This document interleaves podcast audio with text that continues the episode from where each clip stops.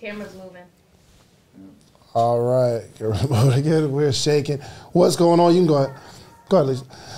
All right, we're here. Free smoke every single Friday. Uh, are you going? Are you like DJ J Star, or are you just J Star? DJ J Star. Okay. Do we, we got we got my theme music running. Okay, okay, okay.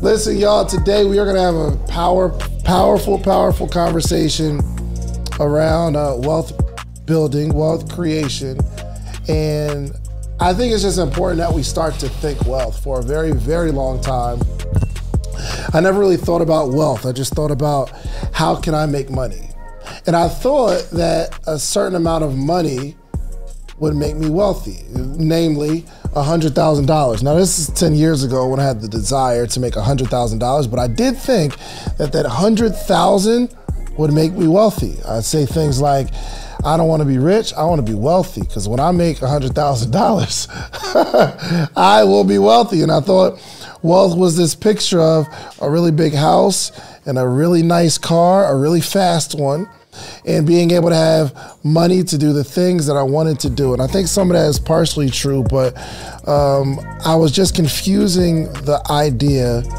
of making money and wealth. And I've learned a lot about it. And I'm learning that wealth is not built in lump sums. Just, and I don't know. I don't know if I'm wealthy at this point in my life right now, but I'm learning from uh, the three guests that we have today but what my, what I gather, what I gather, is that uh, that wealth is not built in lump sums. It's almost like um, we want money to come fast and in abundance, but wealth, but wealth is built slowly with consistently consistency. Now, I don't think it takes 30 years slow, but what I do understand is the more steps in between you and getting a paycheck moves you closer to wealth, in my opinion. We'll have this conversation. So, for instance, if I have a book and I can make the sale directly to the customer of the book, I can make a lot of money, but I can't be wealthy. But when you're buying a house, it's not like you walk up to the house and you give the money and they give you the house. There are some steps in between. Am I right? There's some steps in between, like there's some qualifications. And I think True wealth is designed that way because most people aren't going to go through the steps. You can set up a website, have a product, run some ads, and it goes direct to the customer. The customer pays and it goes in your bank account. There's not many steps. You can make a lot of money that way. You can get rich that way. You can get a really nice house and a really fast car that way. But the faster it comes, the faster it goes, is what I'm experiencing. So there are some steps. There are some people who are knocked out of the grant writing game. I talked to a grant writer, and the grant writer was saying that there's a lot of steps in between writing the grant and like there's a bunch of stuff that they want you to do before you actually approve the grant. I'm like, yo, why do they make it so tough? They said to keep the people out that aren't going to do the work. If there are, they, yo, she said, I believe they add random pointless steps in this process of getting a $100 million grant to see if you are the type of person that will go through the steps to get the grant. The bigger the money is, the more steps there are to get it. And it's designed that way because not everybody's going to get this. If you don't go through the steps, you're not the person that can handle it or deserves it. So, when I say wealth is built slowly, again, I'm not saying 30 years slowly, but it's not as immediate. But people go to the immediate money because it's just easier and it's faster. There's not a whole lot of steps in the stock market to build out, to like build wealth in the stock market, right? You put the money in and there's some things that have to happen. Like the company has to go through a good restructuring. You got to wait for annual reports to come out. So people are building wealth through the stock market, but it's not super fast and touch and go. I'm just saying there is a process a maturation process. You've got to mature to become wealthy. So we have to restructure the way we're thinking about wealth accumulation and the things that we do on a regular basis. Ask yourself, are there many steps between me and my true goal? If there's not, if you, I, I believe you can make your first $100,000, $200,000, $300,000 with no team, all by yourself, pure hustle. You go out there, grind, you go get the money. I believe you can make a few hundred thousand just like that. But when you start building a company, you start building a team, there's some there's some steps. It's not just I, I, I hire a bunch of people and they go execute. No, you gotta hire, they do some weird stuff. You gotta say, hey, that was weird. Don't do that like that. And then you gotta go through the training process of figuring out how you can get someone to adopt your thinking, adopt your mindset, adopt your. There's a process here. So um, I am having patience with my wealth journey. And I think uh, the lack of patience is keeping a lot of us from wealth because it just takes too long or there's just too many steps. There's too much stuff I have to do to go get it. Why can't I just go get the money? Which is why I'm starting to lean closer into real estate for the last few years. Shouts out to my partner, Terica Lynn Smith, female real estate guru, is here today. Uh, she's helped me build out my portfolio of almost 100 units, and I'm starting to build wealth. But I was thinking, why would I put up $150,000 to make a to make a thousand dollars a month. It just doesn't make sense to me coming from a digital perspective, because I could take one hundred fifty thousand and I could turn that into three hundred thousand. You buy one hundred fifty thousand dollars worth of products and you sell them for three hundred thousand. It's going to take work ethic. But I'm like, I don't understand. I don't want to. I don't want to put my money in here. And she's like, well, you don't need 150,000. You can put 30,000. I'm like, still, why would I put up 30,000 to make $1,000 a month? And I'm not even making a whole thousand. I don't, I don't get it. It just didn't make sense to me. But now it's all making sense because the money is coming in smaller portions, but it's more solid. Meaning I was able to do one thing one time and it will continue to pay me. But if you want to make a whole lot of money fast, you got to do one thing a million times. And if you want that money to keep coming, you got to do that one thing a million more times to duplicate those results. So that is my monologue for today. We really need to get into the conversation because I don't know what I'm talking about when it comes to building wealth. but these people do. So uh, I want to introduce our esteemed guest. Hey, drop Drop the. Uh, I like the little broken house emoji. Yeah, I crack. Drop, drop. You didn't like it at first. No, I don't, but I let a crack house. Yeah, the little drop. Drop your favorite real estate emoji if you plan on building wealth through real estate. If you plan on specifically building wealth through real estate, and this whole conversation won't just be about real estate, it's gonna be about how you can accumulate wealth. So if you are tapped in, I need you to put the real estate house emoji, whatever your favorite one is, because I need to know that y'all are tapped in and y'all checking us out. We got 75 people in here real early today. Okay, this is good. I'm excited about this. So um, I'm gonna start. Uh, to the right of me, uh, Kenneth is a mortgage. Uh, you're a lender, mm-hmm. mortgage lender, mortgage lender or lender. How you call it? Which Commercial mortgage uh, brokerage firm slash lender. Mm-hmm. Commercial mortgage mortgage brokerage brokerage. Mm-hmm. See, there's a bunch of steps in there, which means he's wealthy. he's building wealth. So yeah. tell us what you do exactly. So very simply, we're a commercial uh, lending group. We finance residential as well as commercial real estate projects all over the country. Uh, on the residential side, we'll finance renovation loans, new construction loans. We'll also finance ground up developments as well as DSCR or rental loans. On the commercial side, we will finance all four verticals of commercial real estate office, retail, multifamily, as well as industrial. Um, and we'll also look at to uh, hospitality. So we only work with investors. We do not work with owner occupants in any way, form, or fashion. Why not? Um, well, number one, we're not legally permitted to. Mm. Um, we, um, yeah, we're, we, and you know, there was a law that was passed back in 2010 called Dodd Frank that prohibits groups like ours to lend monies to individuals who plan on living in a property. So we want to be able to kind of we we can only work with investors, and we we love working with investors because you know investors they have to kind of take the emotion out. We have to really focus on the math. We have to focus on the ROI. We have to focus on the metrics to make the deal work. So we're taking a lot of that emotion out, and so to our firm with our firm it just works out really well. Being able to work with those investors, um, you know, some point we may work with owner occupants. Doesn't seem like that anytime in the near future though. Gotcha. Mm-hmm. Um, also, you started this company, started mm-hmm. lending money to people out of your own pocket first, right? That's correct. Mm-hmm. Tell us that story. Yeah, so we started back in 2015. Um, uh, I'm a recovering investment banker. So uh, we started to lend monies to folks who needed financing for uh, residential uh, uh, renovation loans and things of that sort. Someone who needed to finance a property that they owned that was in many cases dilapidated, in many cases just needed renovations. We were able to just finance the project, and then of course we put a first trust deed on the deal.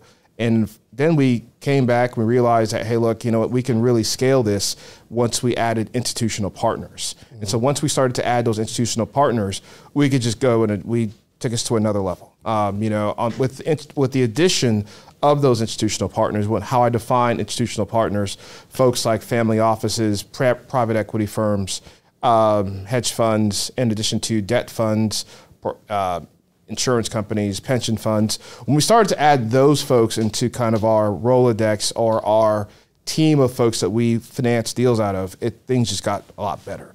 So I always, you know, private lenders, commercial lenders, they'll start off in many cases using, using their own liquidity, but you know you can really, really scale once you start to understand the, uh, how to work with institutions because that's where you, everyone really wants to get to. Absolutely. Mm-hmm. I want to talk. I want to talk about this uh, deal real quick. I'm I'm a lender. Okay. There I'm you go. First off, congrats by the way. Uh, congrats uh, by the way. I won in Atlanta where the deal was mm-hmm. a friend of mine needed money for a real estate deal. Um, she's wild because I all my real estate deal I do her, but uh, I gave them some money. And it took a little while for them to pay me back because they was like, mm-hmm. "Yo, by this time I'm gonna pay you back, and you know we'll need I need you to buy this land for this deal." Mm. Long story short, they wound up giving me ninety thousand back okay. out of my one ten, but they said, "Well, we owe you forty thousand more, mm-hmm. but we will pay you five hundred dollars a month on your forty thousand until you pay it, till like interest only, pretty much." Good. So I'm a lender. I get about forty thousand is at work right now. Congrats. Making fifty five hundred dollars a month. But also I got a deal that's closing next week mm-hmm. in New Jersey, and I actually talked to all three of y'all about these these uh, these blue states. Y'all not feeling it. We'll talk about that. but I so they needed uh, they need one hundred twenty five thousand. The property's worth three hundred thousand. Mm. They're putting up a hundred thousand, and I'll get fourteen percent per month on my money, which is about four almost fifteen hundred. So I'll be able to make two thousand dollars a month, interest only, off of hundred and sixty-five thousand dollars, and I feel really good about that. You should. And this is the reason why we're in lending. Yes, uh, and and and it is it, it's in New Jersey, which is a blue state again. We'll talk about that. But my attorney advised me to get a deed in lieu because it could take two years. To, if anything happens, it could take two years to foreclose on that thing, and it's just it's a wild situation up there. So I'm learning this process. So we too are building wealth. Yes, thank you very much. All right, um, let's go, ladies. Next, man, female real estate guru T. What's up? What's up? Where I look at? Um, me. Okay. so you're a real estate investor, of course. I guess introduce yourself and what you do. Hey guys, I'm Terica Lynn Smith, real estate developer and real estate coach. Um, I help you buy real estate and um, invest. Good. That's is that it, T? I mean, that's what I feel like saying today. That's good, though. Right? okay. Yeah, for sure. Tell a little bit of your story and how you got started um, and where you are now. Yeah, it's funny story. So I got into real estate um, kind of like on accident, to be honest with you, because um, right before Hurricane Katrina, I was selling magazines door to door, and I would knock on these people doors and ask them what they do for a living, and go figure they're all in real estate. And at this time, I had no clue what real estate meant. I didn't even know what real estate was, but um, after Hurricane Katrina, being trapped in the city for three days um, and asking God, if you get me out this situation, I'm not going to rely on the government anymore. And I went on to real estate school shortly after Hurricane Katrina, got my real estate license, became a real estate agent, became a real estate builder, became a real estate um, investor, and now I'm a developer. I love it. I love it. Uh, how many units? Um, I'm almost at a thousand. Almost at a thousand. We yeah, I'm trying to get up to Eddie. You know what I'm saying? Five thousand. You know what I'm saying? Awesome, uh, Eddie, Mr. Benoit. Listen, first off, I, I think me and Steve connected us. And at this point, I'm super excited about real estate. And I'm like, yeah, man, Steve connect me with this guy named Eddie Benoit. They're like, of the Benoit Group? I said, maybe, I don't know. Eh, But your name rings bells in Atlanta. So I guess you can introduce yourself, my brother. All right. It's great being here this morning. Uh, my name's Eddie Benoit, and I am the uh, founder and CEO of the Benoit Group. But I'm also the talk show host, yes, and also creator of Shape the Deal. That's on YouTube, where we talk about the real estate development process. And um, you know, the company is really a commercial real estate development company where we're vertically integrated. So we develop, own, and manage our own portfolio of assets throughout the southeast, but also in the Midwest. Um, so we have our own development company, property management, construction management, and advisory. So all under one roof. How long you been doing it? 32 years now. 32 years. 32 years. What is the biggest deal you've worked on? The biggest deal I've worked on, I think I'm actually working on the biggest deal right now. It changes every year. so you ask me next year, it's probably a different deal. Yeah. But right now we're working on a really cool deal here in Atlanta, which is makes it really awesome because um, it's in an area that's been overlooked, underprivileged, but also has a lot of historic significance. Where on side? the west side, it's called Bowen Homes, the old Bowen Home site. It's a 74 acre site that was um, demolished by Atlanta Housing um, Authority and over, I mean, back in 2010, and the site had been sitting vacant. And um, Hold on. So they they took they tore down Bowen Homes. That's a that was like a that was like a ghetto. Yeah, exactly. Project housing Yeah, project housing, correct. Yeah. Yes, project housing, and um, they But it wasn't on 74 acres. It's on 74 acres. Really? Yes, it's a whole stretch of land. It's massive. Mm. So um, they did a competitive RFP, and we partnered with another. What is competitive RFP? It's an RFP project request for proposals. Okay. Where the housing authority is obligated to go through a, a an RFP process in order to solicit qualified and eligible developers that can actually do a project of this scale. Yeah. I mean, not only from experience standpoint, but also of, of um, they need to have the financial wherewithal, you know, Yeah. to do it too. But there was something very unique about this project is the fact that it was up for a competitive award with HUD, which for a choice neighborhood implementation grant. And that is huge. It's very competitive throughout the, the country. And we actually, us and our partner out of um, St. Louis, McCormack Baron um, Salazar, we brought them in um, to partner with us on this deal. And uh, we were actually, you know, successful. We were one of the eight projects that were selected in the country um, this year. For You're one of the eight award. what? Eight projects that were selected. So you have a proposal. So you have to put together. You buy the land first, but you have to before you buy the land, you have to submit what you're going to do with the land first. No, it's a little different. So first of all, we have to go through the competitive RFP where the housing authority selected a developer amongst probably 10 developers that submitted. Okay. You went through a written proposal, they reviewed it, then you went through a presentation, oral presentation. From there, they scored you, and they actually um, have outside consultants that review the applic- the uh, proposal. And so a, co- a developer is selected. We were the developer that was selected. Once that developer is selected and I'm, approved I'm by sorry, the Eddie, board, real quick. So I, I'm trying to understand this in my head because I'm thinking the 74 acres is owned by somebody, it's owned by the housing authority. which is the city. No, it's not the city. The housing authority is called it's public housing authority. It really falls under the department, you know, uh, HUD. Of HUD. Yeah. No one's ever owned it. A person. Person never no. I don't know way back maybe 200 plus years ago, but the housing authority, you know, owned the land. Correct. I thought everybody owned land. I mean, like all land was owned by somebody. Well, it is. Well, it it's is. actually Yeah. owned by a this a you know the, the housing authority, which is a non you know for profit organization. So they the didn't Department buy it from nobody. No, they didn't buy from anybody. I mean, this, but actually, HUD really governs what happens with that land.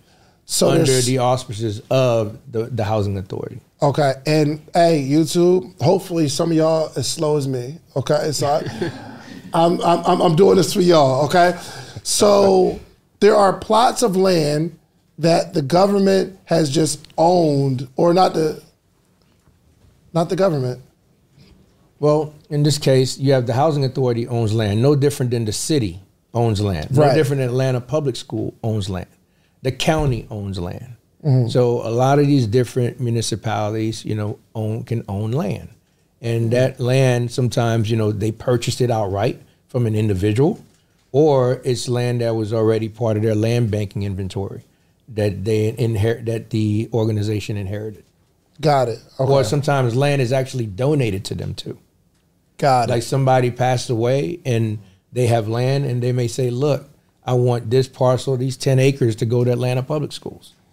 I see. Okay. Okay. Or I want this house that sits on 20 acres to go to Atlanta Public Schools. Or I want it to go to the Development Authority or to the county or to the Housing Authority for them to further um, affordable housing development. Got it. Okay. Does it work like that in Louisiana? Yeah, it's the same across the board. Yeah. It's a federal program. Okay. Yeah. So when Bowen Homes was there, all those people that was paying that rent, that was just going to the Which Atlanta one?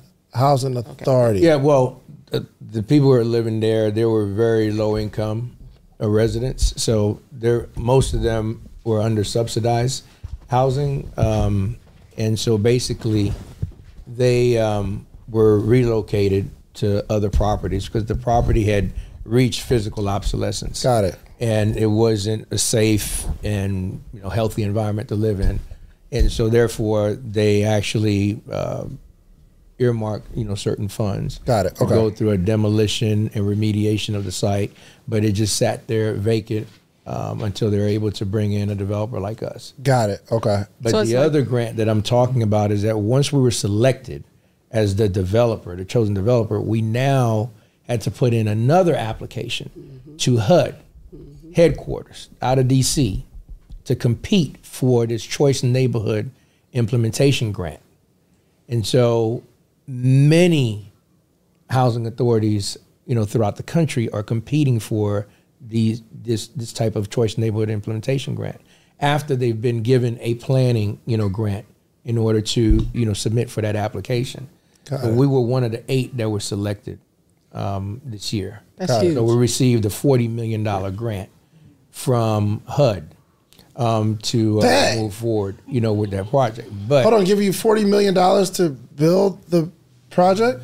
Well, that 40 million sounds big, but the reality is, is that that 40 million allowed us to unlock another 88 million in funds that were coming from the Atlanta Housing Authority, the City of Atlanta, and Invest Atlanta, which is the development authority. So that 40 million dollars really leveraged up to 128 million.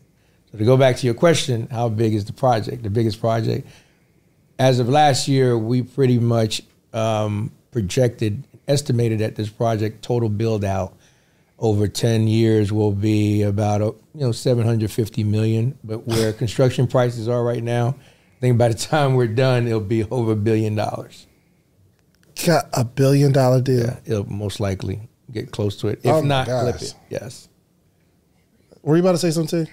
No, that's huge. I mean, like that shouldn't go over people's head. Like those grants are extremely hard to get, and they're they're pretty select. Let me just say that. Like, and so for you to be awarded that, that is huge. So yeah. Incredible. Okay. All right. We're about to we're about to take it down a level. Okay. I like this Because my level. mi- yeah yeah because my mind it's sexy is to me. Yeah.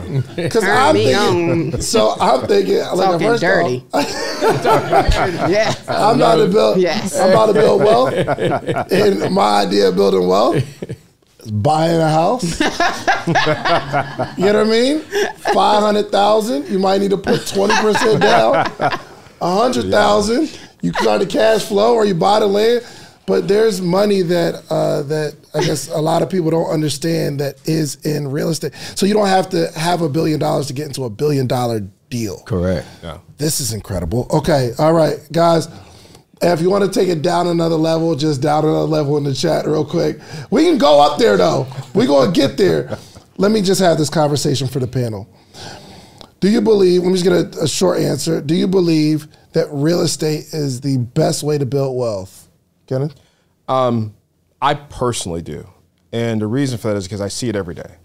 Um, you know, it's it's very rare. There aren't a lot of things that allow you to get into a project with not a lot of cash, not a lot of experience, and be able to literally transform your life in six months. I see it quite a bit, and when we've been working with investors for since 2015, we've seen them literally transform their lives after doing maybe one single family fix and flip or buying, doing one new construction project that has changed their lives, not just monetarily, but it also has changed their lives because it's given them another skill set that they can use for the rest of their lives.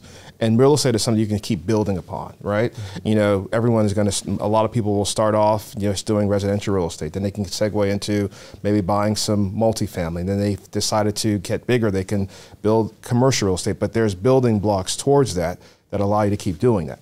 And the thing about real estate, and many, this is what I love about real estate, there's a collaboration aspect or component here. You know, when we're going through school and we're going, we're taking classes in high school or college, whatever, you know, education level you want to go to, uh, collaborating is, and in some cases, many cases, is frowned upon. In real estate, as Eddie so eloquently stated, he partnered with, he co-developed this project with another group. And so that's what allows for you to do. So to get involved with other folks to allow you to build your wealth and keep going. Um, so I am partial. I am biased. I think everybody on this panel will be a little biased. Mm-hmm. Um, but you know, I, I, think if done correctly, if if you have the right team and if you have the right projections and forecasts, and if you're just consistent, you know, you can't stop. One yeah. of the things we see with a lot of investors is they'll start investing and they'll you know they won't get out of a project they they'll things will get hard and they decide or they made the decision this is just not for me which is completely look, it's not going to be for everybody, but I believe that consistency and just keep going and understand, keep building your team, keep doing that. Yes, so I am very, very optimistic, and I do believe, and I know I'm a little biased, that real estate is the best way to create wealth for you and your family. I love it. Mm-hmm. T, mm. oh, are you done? Yeah, yeah. Mm-hmm. Okay, cool. T, yes. Is real estate the best way to build wealth?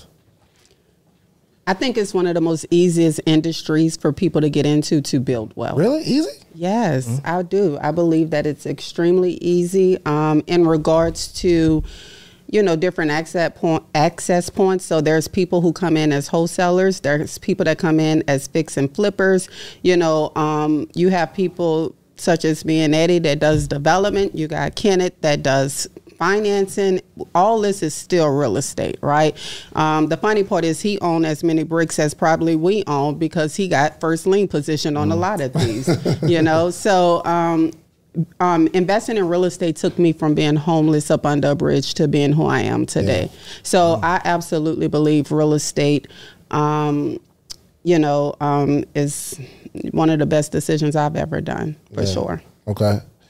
Eddie, I I know this answer. Actually, I would add one thing to it. I would say that real estate is one of the best industries to learn and build wealth. And the reason why I add learn to it is because um, it helps you figure out how to prioritize your funds, the monies that you have. Just like you mentioned, you know, initially you were just buying units, but now you're a lender, right? You realize the power of actually getting interest on your money and also having first lien position, you know, on the property, which means you still own the real estate, but yet you're not operating the real estate. Yeah. And even if they pay you half of your money back, now you have, you know, all this, you have all this equity. You could either fire sell it or just take over and you just add it to your portfolio. Mm-hmm. All right. So you, over the past, you know, couple of years, I've watched you just be a student of the industry. All right, so you've been learning. You have a totally different thought process for sure than what it was before, as opposed to, hey, can I just buy and flip? It's not only that. You want to understand how to diversify your money, and a lot of that is not just sitting down with your investment banker or whomever handles your your financial advisor once or twice a year talk about where you want to, you know, put your stocks and things like that. No, it's something that you do on a daily basis. Mm-hmm. And it is, I believe it is a lot easier. It is not a high barrier of entry for people to get into the real estate, you know, yeah. business, but it is a, a it's a learning process. For sure, for You know, sure. it's not a get rich quick, you know, scheme. That's one thing I can tell you. Yeah. If you come in it to actually just get Yep. paid immediately, um, then um, that's not the business to get in. Yeah. Okay. Um, but I think it is. You look at most wealthy, you know, people, and I'm talking about people who are even billionaires. You look at their balance sheet, their portfolio of real estate, um, income producing properties is pretty high. Yeah, for sure. I want to uh, let's let's let's jump into some announcements. What's up, podcaster or soon to be podcaster? Get ready to level up your podcast game because the number one podcast education summit of the year is back and it's bigger and better than ever. I'm talking about the second annual podcast summit happening on July 4th and 5th in the content creation capital of the world. You already know ATL, baby. Atlanta, Georgia, going down July 4th and 5th. Two full days. Imagine this. Imagine you getting all the game you need to take your voice, your brand, your business to the next level. Imagine getting all the insider tips. Imagine getting all the know-how that you've been craving for the last two, three, four years where you're talking about you're going to start a podcast, but you haven't yet because you don't have the tools, you don't have the tips, you don't have the tricks. I don't care if you're just starting or you're a seasoned pro. This summit has something for everyone. Picture you mastering the basics of setting up your podcast or unlocking the secrets to grow your brand on social media. We're not just talking about podcasting here. I'm talking about you want to build a long form catalog, whether it's skits, movies. We got people talking about script writing. This is an incredible experience. Imagine, imagine discovering the art of securing these lucrative sponsorship deals. And that's not all. Learn the ropes of creating a pitch deck that has sponsors knocking down your door. But wait, wait, wait, wait, wait, wait, wait. There's more. This isn't just a summit. This is an experience. I'm telling you. Rub shoulders with industry leaders. And you got to network with the other people that are doing what you're doing. All the guests that have ever been on Social Proof Podcast, I'm giving them a free ticket. And in exchange, they promise me that they're going to sit down and do short interviews with you. We got podcast booths for our VIP members where you can sit down, pull somebody to a side, and you're going to create content in real time. I know what you're thinking. How do I get a part of this podcasting paradise? Well, it's simple. All you have to do is head over to podcastsummit.com, grab your tickets now. But hold on, hold on, hold on, hold on, hold on. Because I have something really, really special for you. I got a little treat for my early birds, people who take action. The next 20 listeners and only 20 listeners who get your tickets right now, okay? I'm not only going to give you 20% off of whatever ticket level you get, you get 20% off. But if you use the promo code Big Deal, it'll take 20% off immediately. But I'm also going to allow the first 20 people ta- listening to this right now to be able to bring a friend, bring a teammate, bring a partner for absolutely free. You get general admission, they get general admission. You get VIP, they get VIP. Whatever ticket level you purchase, you get to bring a friend, partner, colleague, boo thing for absolutely free. Nothing extra required. My team's going to reach out to you, get your partner's name, or if you don't have the person you know right now yet, you got time, no pressure, you get us back. But use that code big deal. That triggers to let us know you get to bring someone for free. So don't wait. So secure your spot at the number one podcast education summit in the country. Join us July 4th and 5th in Atlanta. Let's turn your podcast dreams into a reality, y'all. Head over to podcastsummit.com. Use promo code big deal at checkout. And get your tickets now. Don't miss out on the opportunity to take your podcast to new heights take your brand to new heights take your business to new heights with this unprecedented offer okay? I'll see you at the summit. And don't forget to use promo code big deal. Real quick. Uh, nella because we about to talk about wealth and really like the mindset behind it. But uh, let's jump into our announcements. Miss nella what's up Hey, hey, y'all. First and foremost, welcome to Free Smoke. If you are new here, make sure you go ahead, hit that subscribe button, and hit that like button. Share this with a couple friends, and drop a cracked house if you are ready, or just a regular house, whichever one you choose. If you are ready to go ahead and buy real estate in 2024, because we got some heavy hitters in the building today, and they're gonna give y'all all the free smoke, okay? But before we get back to it, I have to give you some house rules. First and foremost, if you are loving the information that is coming out from them today, make sure you drop a super chat as well. Guys, we already kicking it off. First and foremost, the real Elisa Applewhite is in the building She's in the today. She's yo. in the building today. People need to see And she Elisa. already kicking it off, y'all. She dropped two so far. Just, that's just a start for her, okay? Thanks and of love. course, we have the um we also have the Let's Kids Play podcast dropping super yeah, chat. So thank you so much. We greatly appreciate y'all. This is how you don't just support us as a podcast, but you support the children because Dave is taking his friends, as you can see, his rich friends, around to kids so they can learn the game, okay? And they can grow up ready to be prepared to become wealthy. So help the next generation by dropping those super chats. And let's get right back to it. Dave, it's on you. Yeah, let's do this. Let's do that. Um, Zell, check your, your text. All right, so I want to know how how do we defining wealth, or what is some of the mindset behind actually becoming wealth? Because we hear it, we hear it thrown around a lot. But um, see, I'm, I'm gonna have you lead off with this. When you start thinking about building wealth, Yep. what are some of the conversations that you have with yourself in your mind? So wealth for me is time. You know, um, it's my most valuable asset, and you know, being a mother and a wife, and and full time ministry, full time coaching, and everything else that I'm doing, I am literally investing um, as much as I can to get as much time as I possibly can, and I feel like I can do a lot more and help a lot more people. Um, being in you know the position that i'm in so for me wealth building is not just financial like that's just a part of it like uh, that's a part of the hard work that i've put in over the years you know um, being able to retire my best friends and we all live this journey together um, as influencers and you know bring our children with us to travel around the world. You know all of that to me is wealth. It's not so much of what i have in the bank account. Sure you know i'm i'm financially free but you can be financially free and still not have wealth Mm. you know i'm wealthy in my marriage. I've been married 19 years. I got a man that loves me unconditionally. That's wealth. You know my children are in love with me and i'm in love with my children and i'm excited about you know, being able to have the time with my grandchildren and not having to worry about, you know, the things I had to worry about growing up um, as their age right now. So, you know, I think for me, wealth is all about time, and I'm always focused on how much income can I buy to get as much time as I possibly can back, and that's my main reason for investing. Um, and aside from that, you know, wealth building, we talk about it a lot, and I think a lot of people um, associate it with just finances, you know. But when you look at the whole thing, you can have a whole lot of money in your bank account and still not have peace.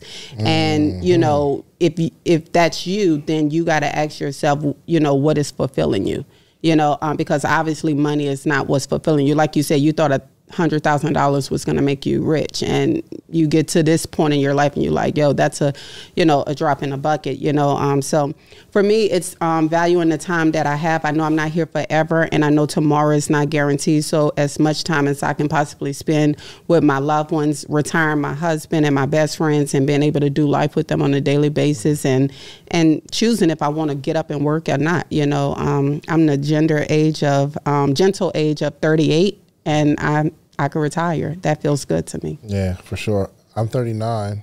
Yeah, you're gonna get there.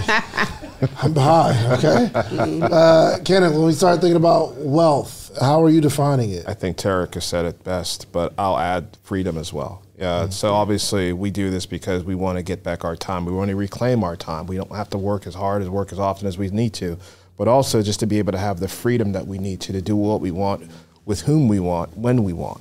And so when you're looking at creating wealth, granted, yeah, definitely finances is, is one thing that's that's a major component of it, but also just having the freedom to do what you want, when you want, who you want, and also to be able to help other people and grow and help those folks as well. So one of the things, and we we this was really kind of um, uh, when people come to us, when investors come to us, granted they are looking for us or they're coming to us to obtain some type of financing for some type of real estate project.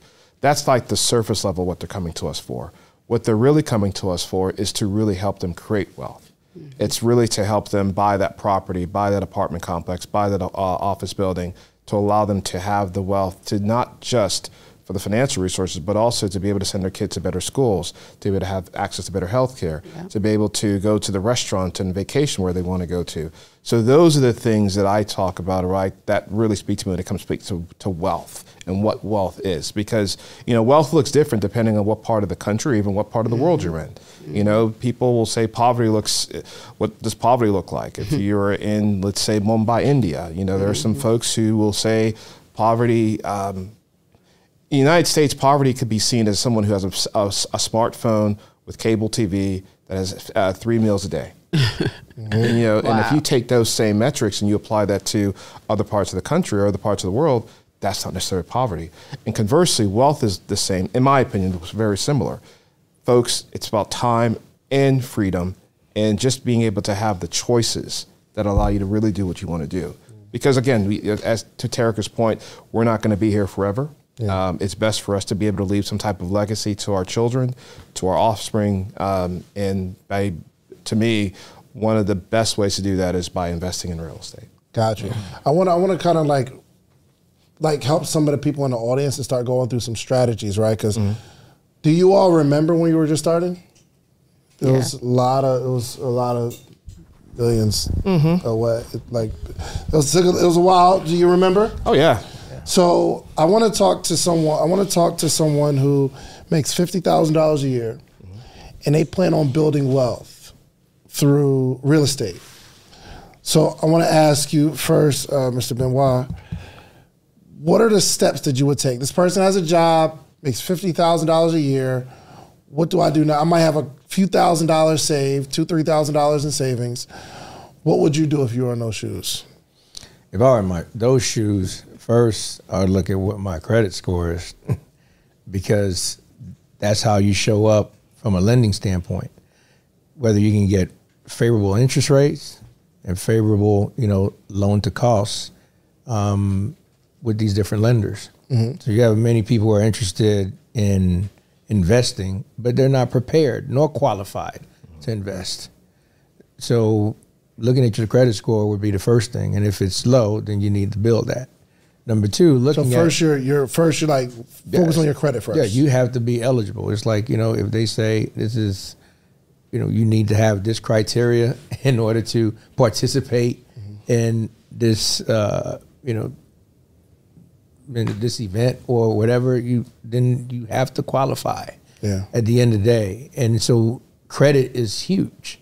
Okay. All right, so you, I mean, you, you, deal with it every day, and when, as you invest, and most people don't have the you know the credit worth all, right. And they're not um, worthy for somebody to lend, or they're not worthy for somebody to even invest with them. Yeah. So I tell most investors, okay, have you looked at this is a great deal, all right, but is this person right here, you know, I mean, you know, what's their credit score? What's their financial situation? Yeah. Well, they make the right decisions when things don't necessarily go the right way. Yeah. All right. How will they behave? And so, from a lender standpoint, let's have this conversation around credit. Mm-hmm. What do you see? What do they need? So this is Don't when I get your second point. Yeah. So very good point by Eddie. Uh, but this is when I get to sound like a politician. Mm-hmm. It depends. And so to that point, to the person who has is making fifty thousand dollars a year, they've got two or three thousand dollars in savings. Let's say they have challenge credit. I never say the word bad credit because credit is essentially a snapshot in time.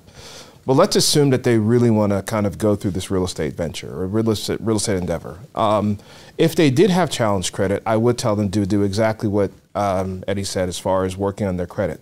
However, if they were really ambitious, they were really proactive, I would tell them to start going out and networking at certain real estate invest, investor association meetings and trying to.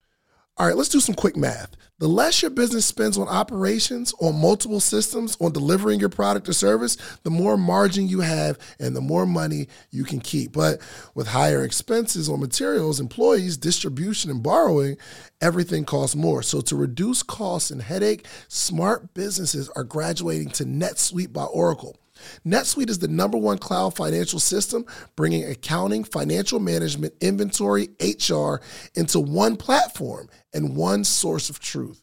With NetSuite, you reduce IT costs because NetSuite lives in the cloud with no hardware required. Access from anywhere. You cut the cost of maintaining multiple systems because you've got one unified business management suite. It just makes sense. You improve efficiency by bringing all your major business processes into one platform, slashing manual tasks and errors. Over 37,000 companies have already made the move. So do the math. See how you'll profit from NetSuite? I know you see it. Listen to me. If you have everything scattered in business, you cannot grow. And everything is more expensive when you have more and more processes layered on top of each other, more and more softwares. You got to get out of that. And it, it will improve efficiency and cut costs. By popular demand, NetSuite has extended its one of a kind flexible financing program for a few more weeks. Head to netsuite.com slash social proof. That's netsuite.com slash social proof. netsuite.com slash social proof. It's so important that black voices are represented in black media for so many different reasons. And the next generation of black uh, voices and influencers from black voices can be found on NPR's new collection, Black Stories, Black Truths. Black Stories, Black Truths is a celebration of blackness from NPR. Each of NPR's black voices are as distinct, varied, and nuanced as the black experience itself. In the Black Stories, Black Truths collections, you'll hear stories of joy, resilience, empowerment, and creating world shifting things out of struggle. And every episode is a living account about what it means to be Black today, told from a unique Black perspective. From Bobby Shmurda to The Wire, Michelle Obama to reparations, there's no limit to the range of Black stories, Black truths. I listen and I'm enjoying these conversations that are for us, by us. Black representation again, it hasn't always been uh, shared from our perspective. And black perspectives haven't been censored in the telling of America's story. Now they are the story. In NPR's Black Stories, Black Truths, you'll find a collection of some of NPR's best podcast episodes celebrating the Black experience. Here are a feed of episodes from across NPR's podcasts that center Black voices. It's NPR. Noir. Turn on NPR today and hear a range of voices as very nuanced and black as the country we reflect. Stories should never be about us without us. Listen to the Black Stories, Black Truths on NPR, wherever you get podcasts.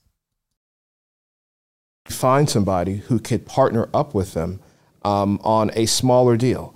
Um, or they could just start wholesaling properties. You know, they could either do one of those two things. But from a lender's perspective, it depends on what type of asset they're buying or what type of product they're seeking. So, for example, on a fix and flip, we're not going to be as sensitive to credit, although we still have credit minimums we're not going to be as sensitive to credit ratings as opposed to a commercial, let's say a multifamily 100 unit apartment complex. We're going to be extremely sensitive to credit because that that's a larger project that's going to that's a lot more complex there's a lot more moving parts there so it just depends on what they're trying to do but if they're brand if they're just starting out i would recommend either do something to increase your credit score or start wholesaling properties or lastly, just start to maybe create relationships with other investors where you do majority of the work. You bring them on as a co-borrower if they believe in you enough. So therefore, you can at least get one or two deals done. Um, so that's why with credit, it just depends on what product type that they're seeking. Sure. Uh, I, I, hate to sound like a, a, a politician, but as a lender, you always get to you get those variables, and you know you got to be able to. You're a hard money lender, right? Uh, commercial lending and hard money is one thing that we also offer. Okay. So to kind of be a little more, that that word kind of grates at me. Yeah. Um, and the reason you don't like yeah, high, yeah, interest, high interest. Yeah, it's high interest. High you know, interest. The reason why I'm not a fan, I've never really been a fan of the word hard money or the word hard money because what it does, it assumes that the process is going to be very difficult. It's going to be very challenging it's it's going to assume that we're going to go through some middle medieval joust, and that's like farthest from the truth. Mm-hmm. Um, as a commercial lender, um, we hard money is one item that we do provide. Again, I'm really not a big fan of that word. If you notice, a lot of the quote unquote hard money lenders are taking that those words off of their websites mm-hmm. over the last five or six years because it just kind of has a negative connotation towards it. And so It's hard money. It's hard. It is. It's hard. When I just, I know what people yeah, mean. I I'm just, branded. it's, It's- it's. I just it's like to say money. private lending, commercial lending, non-traditional lending. There's so many other ways in which you can say that you can finesse it. Sounds so much more elegant, but um, yeah, it, it just depends. You know, um, we're completely. Oh. I think investors really need to understand that as well, how to go about um, doing that. But I'm, I'm not going to let you answer this question. sure. I want y'all to answer this question.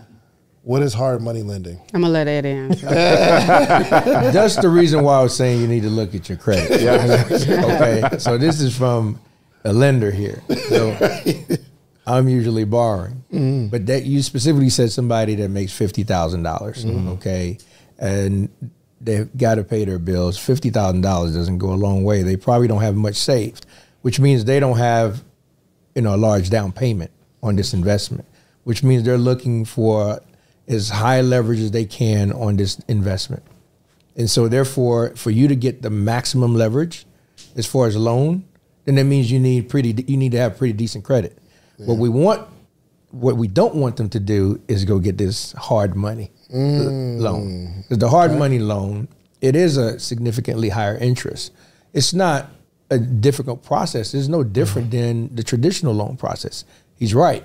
However, it actually burdens the project mm-hmm. because of the requirements. It, it gets it draws the first blood, okay, you know, in the deal, and so that person is now in a situation whereby if they had to borrow some money from somebody else because they didn't have enough for the down payment, they've got to put up twenty or twenty five percent or thirty percent, depending on where it, you know that, that down payment is. Then they also have to provide a return to that person. Because if they came to David mm. to borrow some money, David wants fourteen percent. That's kind of like a hard money loan, by the way. Definitely hard money. Definitely hard money. That's hard money right Hey, don't there. say my game. I'm Okay, I'm just doing saying. hard money. I lending. mean, I'm just saying, you If know. this money ain't hard to get for It's- me, yes, I need a big, I need a big I understand because it, investment. it was hard for you to make it. A hundred percent, absolutely. It's allowable. So, but all we're saying is that that person, I mean, the the, the deal has to work relatively well. Yeah. Mm. Gotcha. No opportunity for slippage. All right, or else that person won't necessarily reap the benefits that they're seeking out of that initial investment. Gotcha. So that's what I would say. You need to make sure that you know your credit is in place and you know how much money you have. Do you have enough money to actually be an investor? Are you qualified to start doing this? Then just the discipline that it requires. Do you have the time? You know, are you going to do your due diligence? You're going to do whatever it takes in order to make sure that you are overseeing this initial investment project that you're doing espe- well, especially if you have somebody else's money involved in Yeah. it, Yep. Got you. in addition to you. I'm gonna answer that too, though. for. Yeah. So um, I'm gonna just be kind of like a little bit, you know, just a little bit different, right? Because I'm one who started, you know, using a tax return and a 530 credit score, right? Um, I, I need for you guys to understand when I said in the beginning, real estate have a lot of compartments that you can get started in, right? Um, I told this to David the other day. Like if somebody say, "Yo, I only got you know fifteen hundred dollars or two thousand dollars," but they really want to start investing, you know, this is what you do. Even the children method, you know, um, you can go on Amazon right now and go buy a bubble gum machine, you know, for a few hundred dollars. You can go negotiate at a high traffic, you know, business, maybe a hair salon, you know, maybe David Shands studio, you know, um, maybe one of those type of locations where you can pay them maybe fifty dollars to hundred dollars a month for that um, for that space you're going to use within their building. You know, go buy you five thousand gumballs, sell them at fifty cents each. You know, um, and you start generating money. And yeah, that's a little step, but it's a easy entry into getting into building passive income, and let that gumball machine take care of that. You know what I'm saying? Like that first investment and then you go reinvest it and you continue doing it. Not just gumball machines. You can look into the ATM business, you know, where I have a lot of friends who um, come to us to be able to place their ATMs in commercial spaces that we have. Um, and it's still a need, believe it or not. One of the um, the uh, most overlooked um, easy ways to get into real estate is the laundry business, right? You know, um, people still go to the laundromats, believe it or not. And if you're in those areas, you know, um, I would definitely be looking at that type of um, opportunity as well to be able to get into um, where you can buy used um, laundry wash machines and dryers from a previous laundromat that was open, and maybe you spend a few thousand dollars and get started into that and just start building. You know, there's so many ways that you can get started, but you know, I I definitely agree with what they're saying. You know, credit is very important when you're getting to that level. You know, I I bought my property for five thousand dollars. That's how I started. I got it out the mud. I didn't have a playbook. I didn't have a sofa full of rich friends telling me how to get started at fifty thousand. I just did it with the knowledge that I had.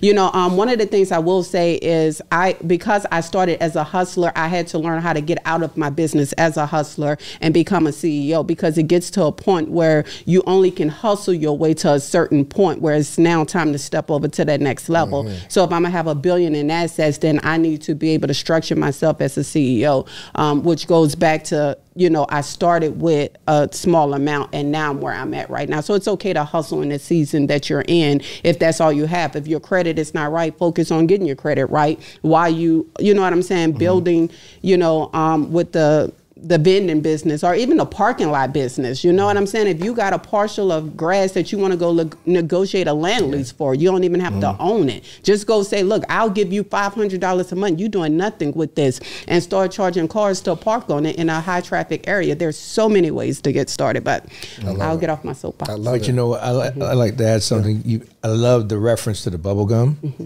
machine because I'm a little older than most of y'all in here. And so I remember – the bubblegum machines outside of Kmart. Mm. When I would go to Kmart, one of those, what those stores. Kmart?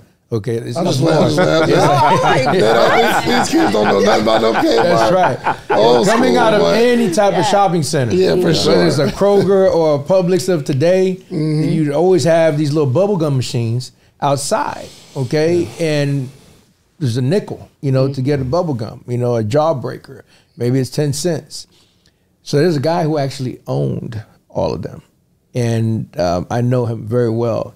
He sold that business for mm. over two hundred million dollars. The gumball machine. Yes, business? yes. So he planted gumballs outside of Kmart's, and he sold it for over two hundred million. Two hundred million dollars. He sold over mm. over two hundred million dollars, literally uh, about probably fifteen years ago.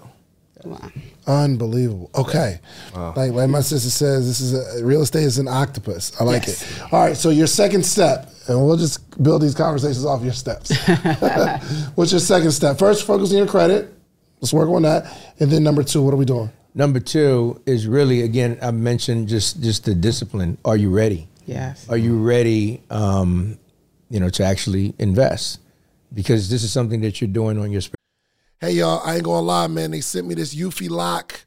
Think about being on the couch, someone rings the doorbell, your child left their key at school, and they need you to get off the couch to open the door. Well, you don't have to do it anymore with this Eufy lock. You can open, unlock, see who's at the door all on your phone. It's super easy to install. You can set up with just a Phillips screwdriver, no drilling required. It's keyless entry. So it's no more fumbling for your keys when your hands are full coming from the grocery store. 0.3 second fingerprint recognition. Listen, you put your fingerprint on there. You don't have, even if you got you got your bags, you put one finger out there, boop, you get to unlock your door that way. No battery anxiety. You don't have to worry about the battery dying. Quick charging, it's incredible. Also, passcode unlocking and remote control with a 2K clear sight camera so you can see who's at the front door. You're in control anywhere from the app, enhanced night vision. It's absolutely incredible. No monthly fee either. So unlike other brands that charge a monthly fee, you have you have uh, recordings locally, and you don't have to pay for the storage. Customer support is on 10. Listen, Eufy is on standby for you 24 7 so you can enjoy a worry free experience with an 18 month warranty, all backed by our professional customer service team. Listen, you can contact them anytime, telephone, email, or live chat. Okay? Listen. You need this Eufy lock. You need to look it up. All you have to do is go to the official website, Eufy, E-U-F-Y.com. I just ordered mine. Okay. I love this product. It is incredible. It's a game changer. It makes life so much easier, right? So if you have a video doorbell already or any smart lock, it's, it's, it's, time to replace it. It's time to replace it. So listen, search Eufy, E U F Y, video lock. Search Eufy video lock. That's E U F Y video lock. Or visit eufyofficial.com forward slash video lock to see how you can gain complete control of your door. Okay? You can get a complete control of your front door, your life, back door. Incredible. Okay. So search Eufy, E U F Y video lock, or visit eufyofficial.com forward slash video lock. When you need mealtime inspiration, it's worth shopping Kroger, where you'll find over 30,000 mouthwatering choices that excite your inner foodie. And no matter what tasty choice you make, you'll enjoy our everyday low prices, plus extra ways to save, like digital coupons worth over $600 each week. You can also save up to $1 off per gallon at the pump with fuel points. More savings and more inspiring flavors make shopping Kroger worth it every time. Kroger, fresh for everyone. Fuel restrictions apply their time. Do you just want to play with it or do you want to be serious about it? Specifically, if you're getting other people's money involved, that's what to me is the biggest um, issue, you know, out there with people who want to go into real estate in- investment and they're just really not prepared to do so. And they, the, the deal looks great. Like, hey man, I could build this home you know, I've got this slide. I could build it for $150,000, but the homes here are going for 300,000. So everybody sees $150,000 in profit. What they don't realize is, did this person do their full due diligence? That's right. It, can you really build it for $150,000? dollars Okay, do you really have the right contractors or subcontractors to do this? Are you really designing the house that could actually generate sales at $300,000 mark? And before you know it, you know, it cost them, you have all these cost overruns. Mm-hmm. Now it costs them really $225,000 to finish the house. And it takes him a longer period of time. And so therefore he's charging a lot more interest, all right, on that on that loan. And then he's licking his chops because he's like, hey, I have first lien position on this property. Mm-hmm. It doesn't go well, you know, I just sell it, you know, and I'm still gonna be profitable. And but then if David has some money invested, co-invested in this deal, mm-hmm. that money's at risk because you still have to pay six percent commission. Yeah. Okay. Mm-hmm. When you sell that home, so it's not that three hundred thousand is not net, you know, to the investment itself. So then it sells, and maybe there's a margin, a profit margin of about, I don't know, thirty thousand dollars, and they barely made it through. And that's if the property doesn't sit for a long time.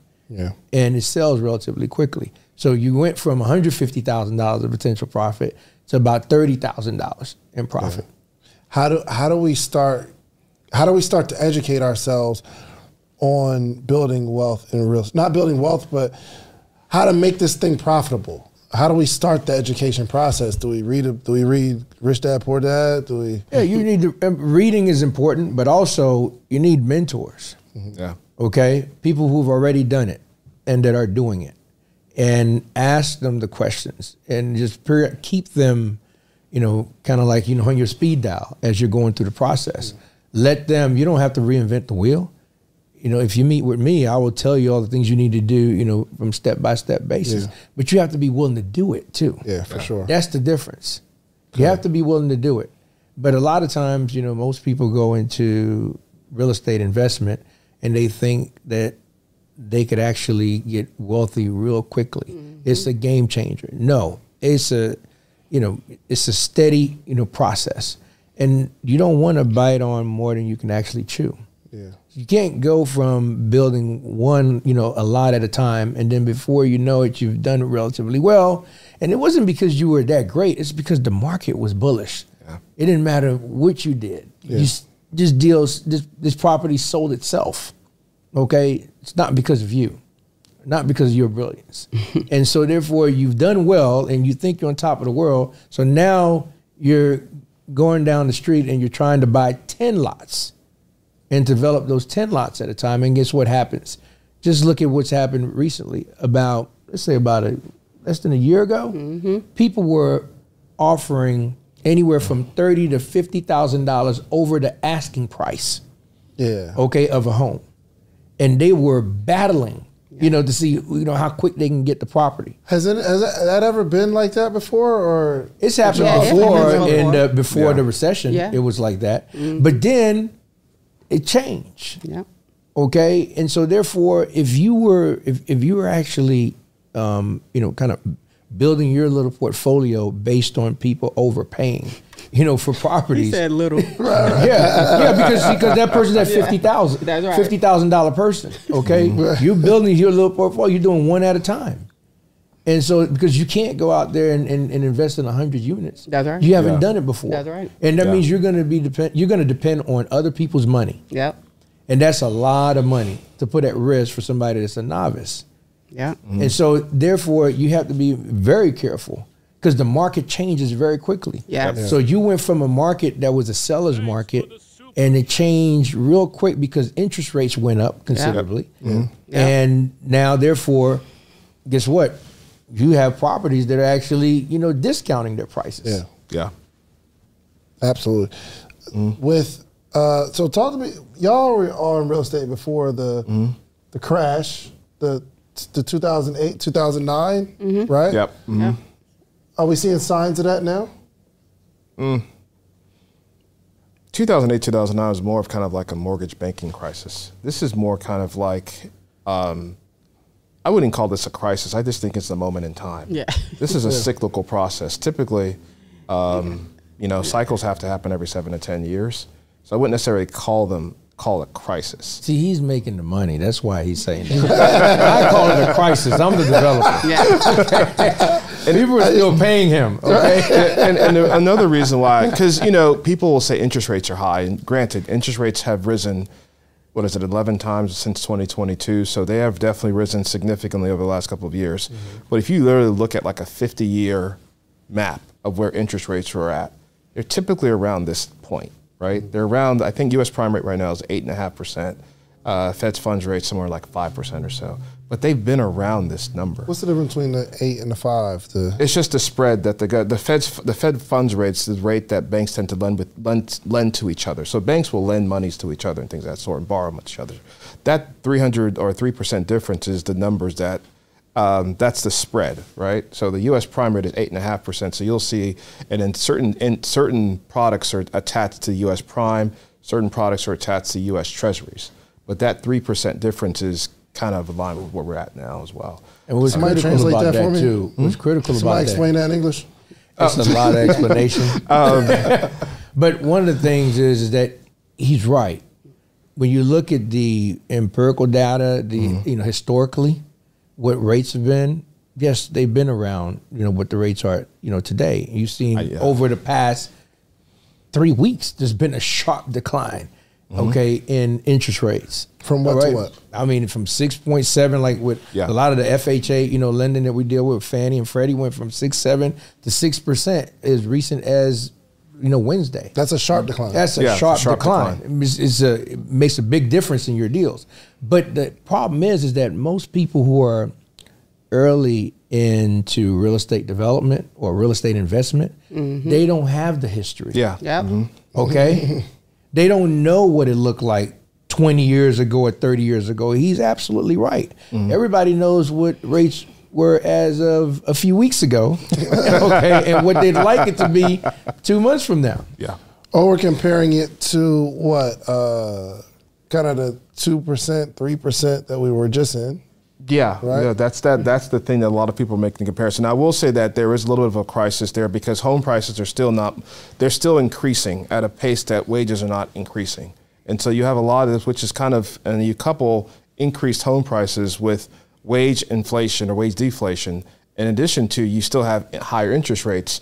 You can make a very strong argument that is a crisis. So you've got home prices just keep going up and keep going up and keep going up, and now you've got wages are just not matching that number and then you tack on higher interest rates. So there's obviously a challenge there. That is, uh, to your point, I would assume that's essentially where I would see a crisis. But as far as the interest rates, it's it's a function of time, but it's harder and harder and harder for more and more folks to buy homes, not just because of the higher interest rates, but because of those home prices and because of wait, they're just folks are not getting the wages that they really need to get to buy those properties. Yeah, I saw I saw a a something on Instagram or mm-hmm. TikTok. And I hate to bring Instagram and TikTok into this very serious conversation. But I saw something, it was an image, and it showed that the amount of money people are paying for buying homes is more expensive than the am- amount of money people are paying to rent homes. And for some reason, there was like some sort of problem with that. Did y'all see that? Mm-hmm. Is that real or that was just TikTok? We see that all the time. I, I, we say it all the time. It's it's cheaper to rent than it is to buy. It wasn't always like that though, no? Because I mean, I remember thinking if just- I buy it, then I'll be saving. It's not as expensive.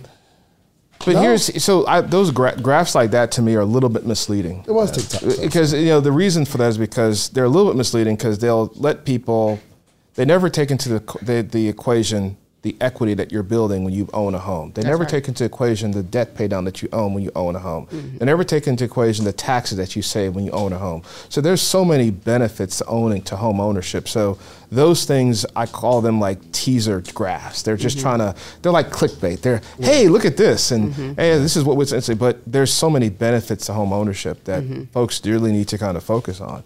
Um, I take those graphs with a grain of salt because they're they're trying to present information in a very short time frame, and they don't give people a lot of folks who are watching information the data behind it.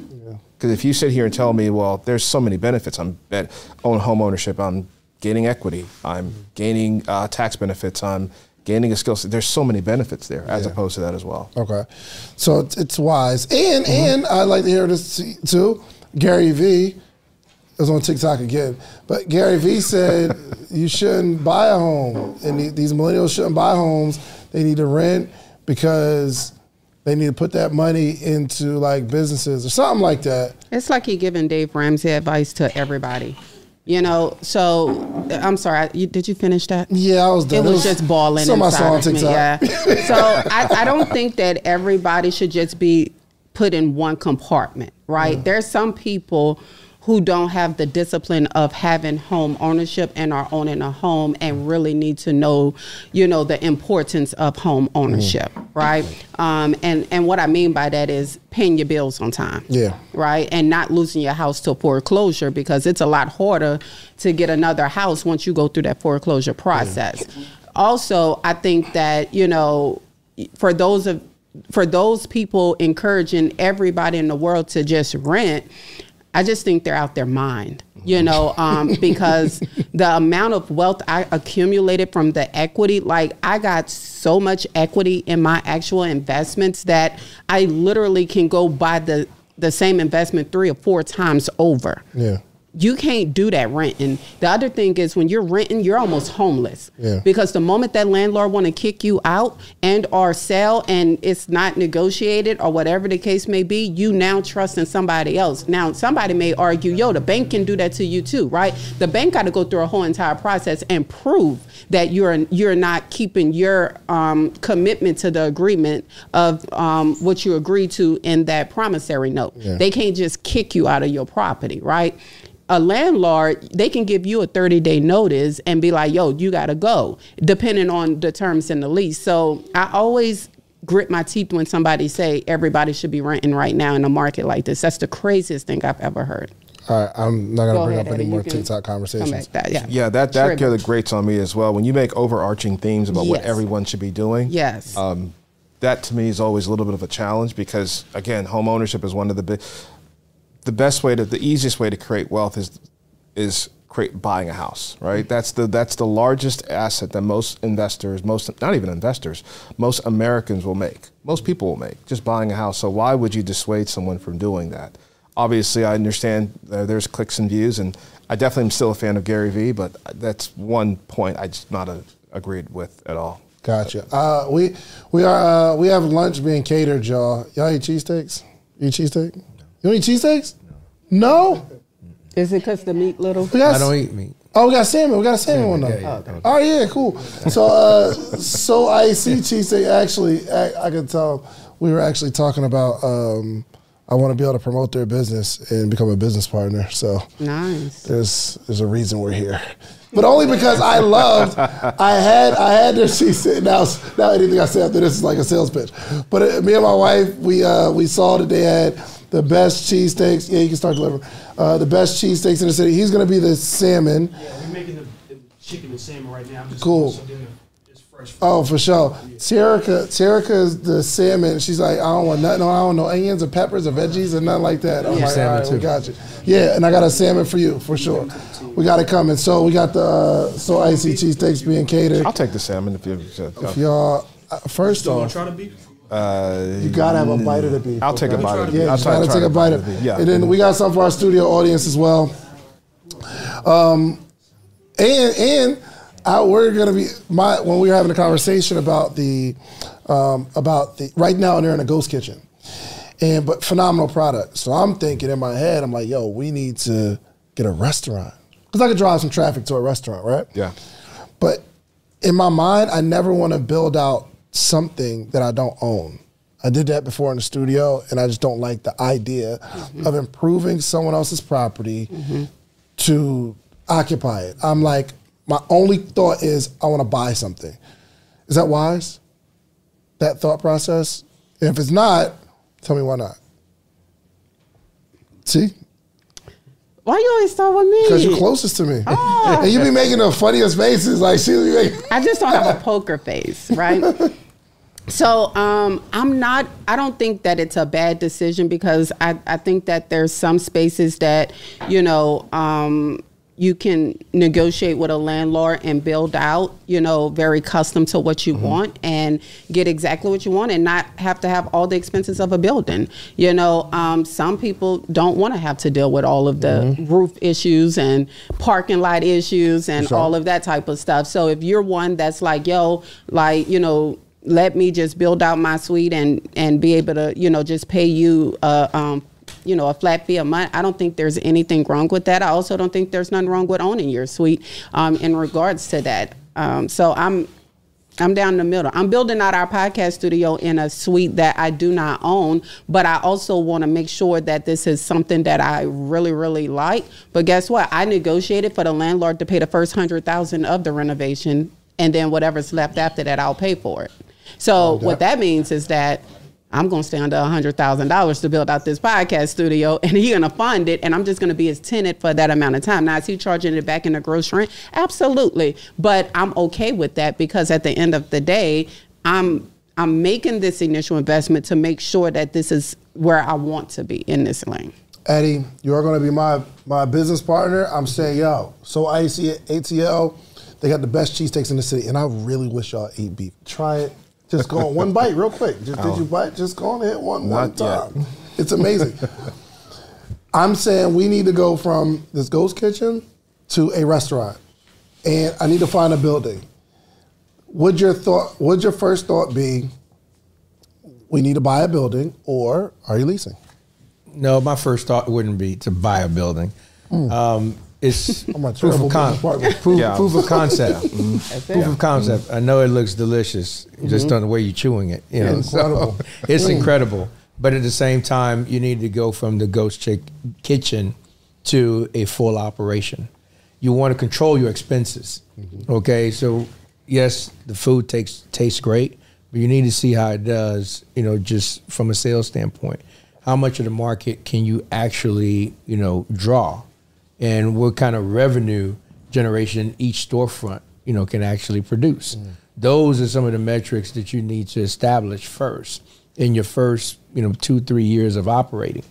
So it's okay. I agree with her. Like to actually get lease a space. Maybe you do your first lease as a three year lease with some, you know, relatively lenient out clauses. Mm-hmm. If things don't work well, again, don't focus on the food. You got to focus on the business. That's, let's go. Okay, mm-hmm. you got to focus on the business. Mm. All right, there are many restaurants that have great food that actually shut down mm-hmm. because the business, the you know their their business acumen wasn't there. all right, as far as how they managed it and operated. So since the, you you you you'd have the opportunity to um, have the proof of concept within those first two to three years. And if it's just busting through the seams as far as what your revenue generation is and also your bottom line, you know, profit, then you can decide and say, you know what, we need even more space, as opposed to we started off with I don't know 1,200, 1,500 square feet. We actually really need a presence, you know, store of 4,500 square feet, and as opposed to renting at this point, we have enough um, information as far as how the the store has performed on an annual basis over the past three years. We can afford to buy this building because we don't see this product going anywhere. It is solid and it can only grow. Got and maybe you'll even have, you know, other storefronts in other areas. But I wouldn't go buy a building, um, you know, for a restaurant, you know, up front. Kenneth, be on my side, man. No, um, no, I, on. I, I'm on the I same. need help here. They have. I, I'm in the. I, I have to agree with both Eddie and Terica on this one as well. Um, if it's a f- startup, because we have this conversation with a lot with a lot of investors and obviously new business owners that are looking to buy a building to do whatever business that they're looking to do, and it's a startup. The startup hasn't necessarily generated revenue as of yet. Even if it has generated revenue, you still want to be you want to manage your costs as they stated like right? So when you buy a building you have fixed costs now that you really have to focus on. You've got so many other ancillary expenses that you really have to worry about in addition to generating revenue for the business so therefore it can sustain, itself. So it's best to kind of have that proof of concept being able to generate revenue make certain that your expenses are down under, uh, implement the company culture make certain that the, you guys are strong core values but also make certain that you're profitable for a couple of years and then when you're able to kind of show that, a bank, a banker will feel a lot more comfortable with giving you a building or financing the building for you. Because if you just started, you know, um, trying to obtain the building, and many people can qualify for it, you don't necessarily have to take traditional bank financing. You can sell or finance a project. There's so many things you can do, but you, you don't necessarily have that revenue that, that, that you need, those expenses, that data that you need in order to kind of obtain better financing terms. So again, you can definitely do it. I personally wouldn't recommend it. If you're going to buy a building, then you need to look at it as a real estate investment. That's right. Mm-hmm. That's Okay, what I would be regardless of the restaurant. What's in there? The restaurant could be one of your tenants or the tenant, but I wouldn't buy the building because you're putting the restaurant in it. It needs to be that if the restaurant, you know, doesn't necessarily succeed, then you can put, you know, another um, use in there. The what I tell you? the same What I tell you? we I had- heard. mhm. Yeah, I, what I tell you? That joint goes crazy. The same use that we talked about for Cleveland, right? It's the same thing, right? Just be the landlord of the business and have the have it two separate entities. That way, that business is going to pay rent and it's going to be lucrative. Now that makes sense. So you've been to my office, you know, development. But we got other, you know, tenants, okay, there. But however, in our office suite, the space that we occupy, each one of our companies actually pays rent, mm-hmm. you know, to the ownership of this commercial development, which is me. Yes. okay. So your business is oh so so oh, they have to pay rent. Yes. That's right. If So they I don't pay, if they don't pay rent, then it's a problem. So, okay, let's say for instance, I'm going to be a partner in this restaurant. I would go buy the building, and then You own it in a different entity. I'm a partner. Yes. Yes. And and then so you as a partner in this restaurant still has to pay rent That's right. to the partnership that owns the building, Okay. which you're also my in that partnership. That's right. I like it. And put it on And Cleveland. so you wear two hats. Oh, for sure. If the rent's I like the delinquent, then you're sitting across from your partners in the mm. restaurant, like, mm. "Where's my rent?" okay, and then when then you turn around and go on the other side of the table, like, "Hey guys, sales, you know, can you give me a concession?" Unbelievable. Okay, I like. Okay, that that actually makes sense. Okay, we're back to the fifty thousand dollar a year maker, and we're trying to build wealth through real real estate. I don't own anything right now. And see, I'm I'm, I'm at you. Start with this. You said you always tell me that real estate is an octopus, and you got to figure out your lane. Mm-hmm. Which which tentacle of this octopus are you starting out? Fifty thousand a year. I got a few thousand dollars saved, but I need to start building this. I need to start this process of building wealth through real estate. Yeah. So, I mean, they have real estate investment trust that they can get started in if they want to just get started, like you know, with a small amount of money, right? Like two, three hundred bucks, they can go and invest in a REIT or something like that. Um, again, I go back to the gumball machine. You know, um, I think that that's a very easy form to get in. I mean, I used to have vending machines throughout the mall. You know, um, I just paid them two hundred and fifty dollars. They measure it per the square foot of what I have, and you know, I made sure that I had five hundred dollars worth of snacks in that vending machine, so that way I can cover the rent and um, cover the actual expenses for the um, snacks that's in there, and then be able to profit a few you know a few dollars afterwards you know? So i think for me i'm all about you know just finding a way to make it work um, and don't get caught up in all of the the actual um, the the red tapes of real estate. Um, I agree with Eddie 100% that you have to be disciplined. So if you're inconsistent and you start a gumball business and you don't go fill your machine, you don't keep up with it, you don't go do what you're supposed to, you're still not going to make money, right? So I really think discipline is the first thing to starting, you know, um, with real estate investing. And then, you know, um, having that discipline and staying on top of those things is going to allow you to go to the next level. Um, I would also say that you know those that are like you know they they don't you know they don't have any extra money, then go to YouTube University and just get knowledge. Just go listen and learn a foreign language and just hear what people saying about real estate and start going to um, network meetings. Like you know what Ken said just going to have you know conversations with other people. And before you know it somebody may want to bring you in as a partner and say well hey you have a little extra time. Maybe you can go to the store and be our runner and do this and we pay you five or ten percent on a deal. You know what it may look like for you getting started may be very different than what it looks like for everybody else. So um, Terica Lynn Smith. Yes You make fifty thousand a year. Yep. You are the manager at Chick Fil A. You brought me all the way back. Four years. Okay. And um, you just something's got to shake. And you're Mm-hmm. like, I, real estate is going to be my path to wealth. Mm-hmm. What is Terica Lynn Smith doing? I'm going back to get my real estate license and go to real estate and start selling real estate. That's Mm, okay. where I started at. I mean, you asked me where I started. I remember my first year in real estate, made five thousand dollars. I'm like, yo, I could have worked at McDonald's. so now you got me at Chick Fil A. So mm-hmm. I'm still a realtor at this point. so you know, I, I mean, it was a few hundred bucks to go get my real estate license and you know go learn how to sell people homes and just being in that language. I mean, I would start there for me. Cool, cool. Kenneth, you make fifty thousand. You regular average life. You're trying to build wealth through real estate. What avenue are you going in when it comes to real estate? Um, starting off, if I make fifty thousand, I would definitely want to find a mentor who I could learn from. Uh, number one, and I would start networking.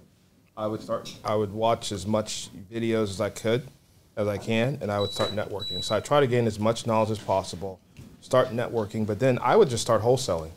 Um, very similar to kind of anyone who doesn't necessarily understand or know what a real real estate wholesaler is. Uh, they act in a way of a real estate agent, but they're not licensed. So think of them as almost like an investment property locator. It doesn't really cost any money to start. It doesn't cost any monies to oh, it, doesn't cost any monies to start. It doesn't cost any monies to kind of get into that side of the business. But you can start as a real estate wholesaler. I've seen so many wholesalers, so many people start as an investment property locator and kind of start there and then kind of segue into renovating homes and then they segued into buying rental properties they segued into um, buying multifamily properties but you know doing that or i may even consider a career change so another great way to get into real estate mm. investing is to go work for somebody who actually is in real estate if you want to be a developer consider working for a developer if you want to be in real estate finance, consider working for a real estate finance group.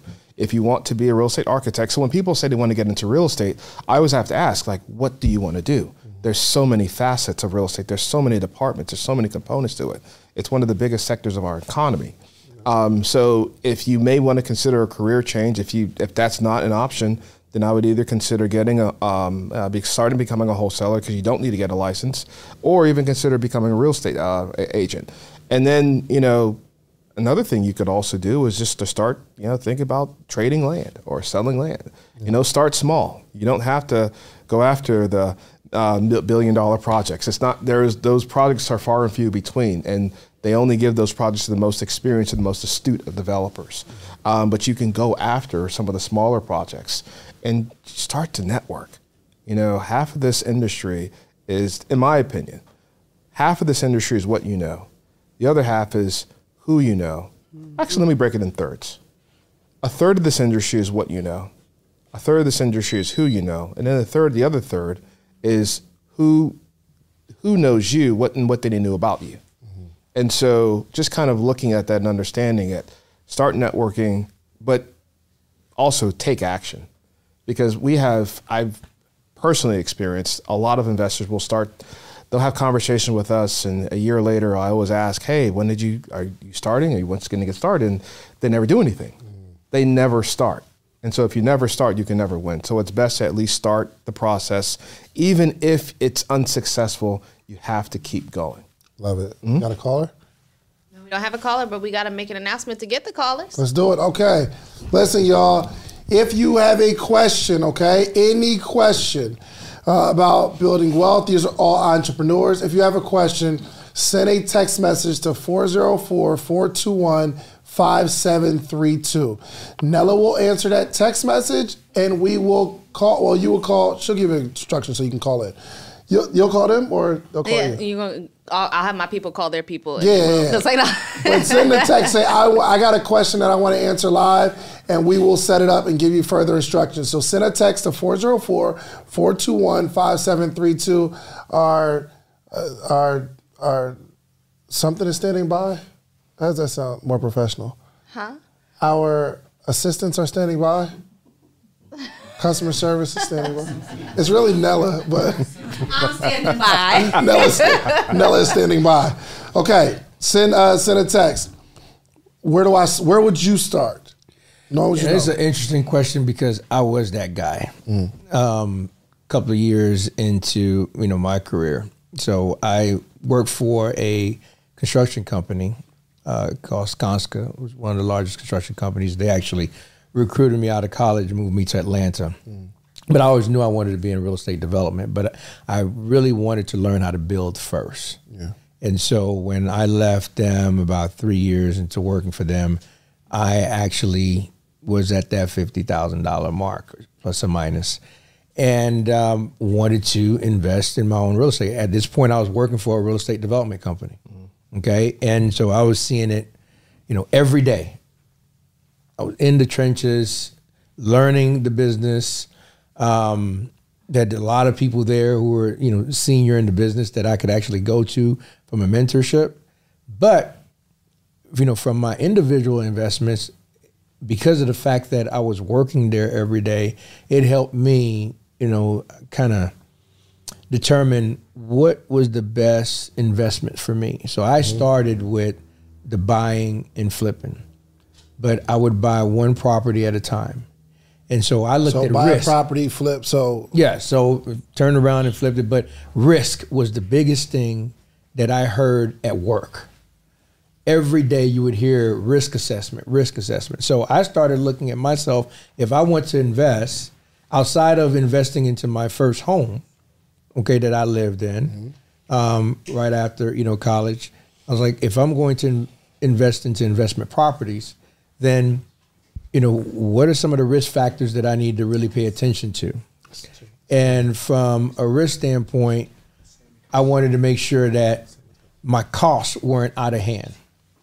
All right, as far as the rent, I didn't want to do any ground up construction mm-hmm. because too many variables. I have a lot. full time job. right. Okay, I can't be. I can't have a job in Buckhead that also requires me to travel, but yet I'm building, you know, a property in Stone Mountain. Yeah. Just doesn't work because during the day I need to be at work or I may be out of town somewhere. Yeah. So it was best for me to buy a rehab, something that I could rehab. Mm-hmm. It was value added. Buy something that's probably in foreclosure or deed in lieu of foreclosure where I could actually buy it a lot less than what the replacement value is. Mm-hmm. Okay? So I looked at that side from a risk standpoint. Well, I know I'm buying it cheaper than anybody else in this neighborhood. So Right. that gives me a competitive edge. Number two, I looked at cost for renovation. All of the major renovation items that you would typically get a subcontractor to come in and oversee, you know, the the laborers. Mm-hmm. I decided that I would oversee those. So I would cut that cost off. So it's But like in the beginning, you don't know what you're overseeing. but though, the no? thing is, is I had the background. Yeah. Remember, mm-hmm. I have you know went to school of building construction, so Got I it. built high rises. So this to me was, you know, relatively easy, mm-hmm. but it was just a matter of time.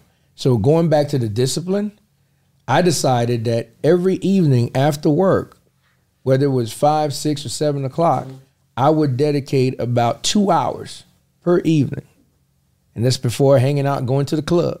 All right, I'd have a change of clothes afterwards, you know, ready to go. go to but club, I'm still gonna go to the club because at that time, you know, I'm about 24, 25 years old. Uh-huh. All right, so. I mean, yeah, I had hair at that time. you know, um, it was a lot lower, but but um, I decided that that's what I would do. I would put about two hours, you know, every night, and I would get the laborers, pick them up around the Targets, the WalMarts. They come work with me, mm-hmm. and whether we were laying tile or we were painting, whatever it was, so I was cutting my costs down and making sure I had it under control. Mm-hmm. And so, yeah, the renovation would take a little bit longer period of time, but at the same time, it cost me a lot less to do the renovation. I'd go out and I'd choose my own tile. I'd go different places and get the best product, best quality, but for a lot lower price. So if my my thirty thousand dollar renovation probably was worth really maybe, you know, forty thousand dollars of cost or fifty thousand dollars of cost. So I managed my risk that way. The last part was that I didn't buy a home that I felt as though that I could not carry that mortgage for at least a year. If something went bad in the in the market, that I couldn't, I didn't have enough um, surplus cash after I paid all my bills based on what my income was, you know, to actually carry that that home. In the event that something happened in the market, it didn't sell, you know, fast. I never had a situation where it didn't sell fast. So I was so I was always lucky, but I only did one at a time. Okay, and if and I would also make sure that I was forecasting. Look, be realistic.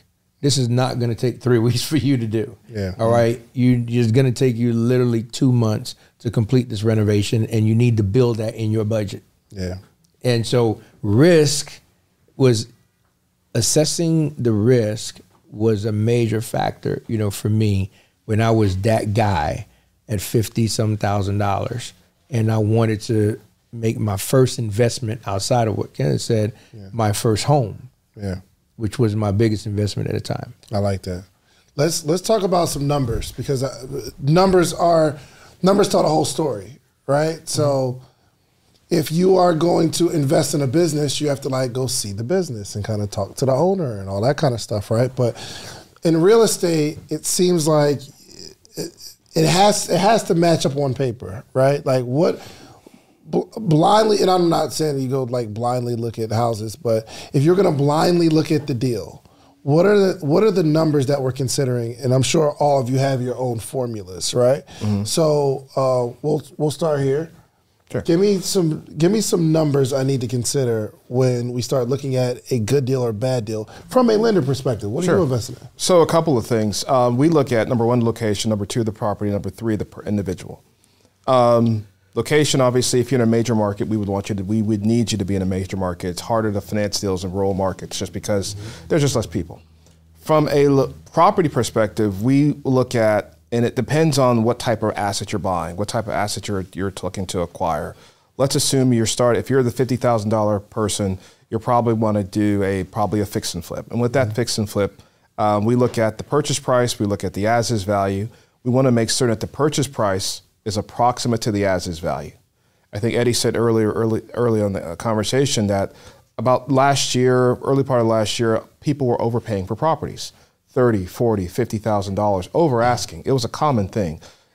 We're starting to see the pain that a lot of people put themselves in now because we're having to refinance a lot of the debt that they couldn't get themselves out of. Right. But when you overpay for an asset from a lender's perspective, um, if we, we look at every single deal through the eyes of um, a foreclosure.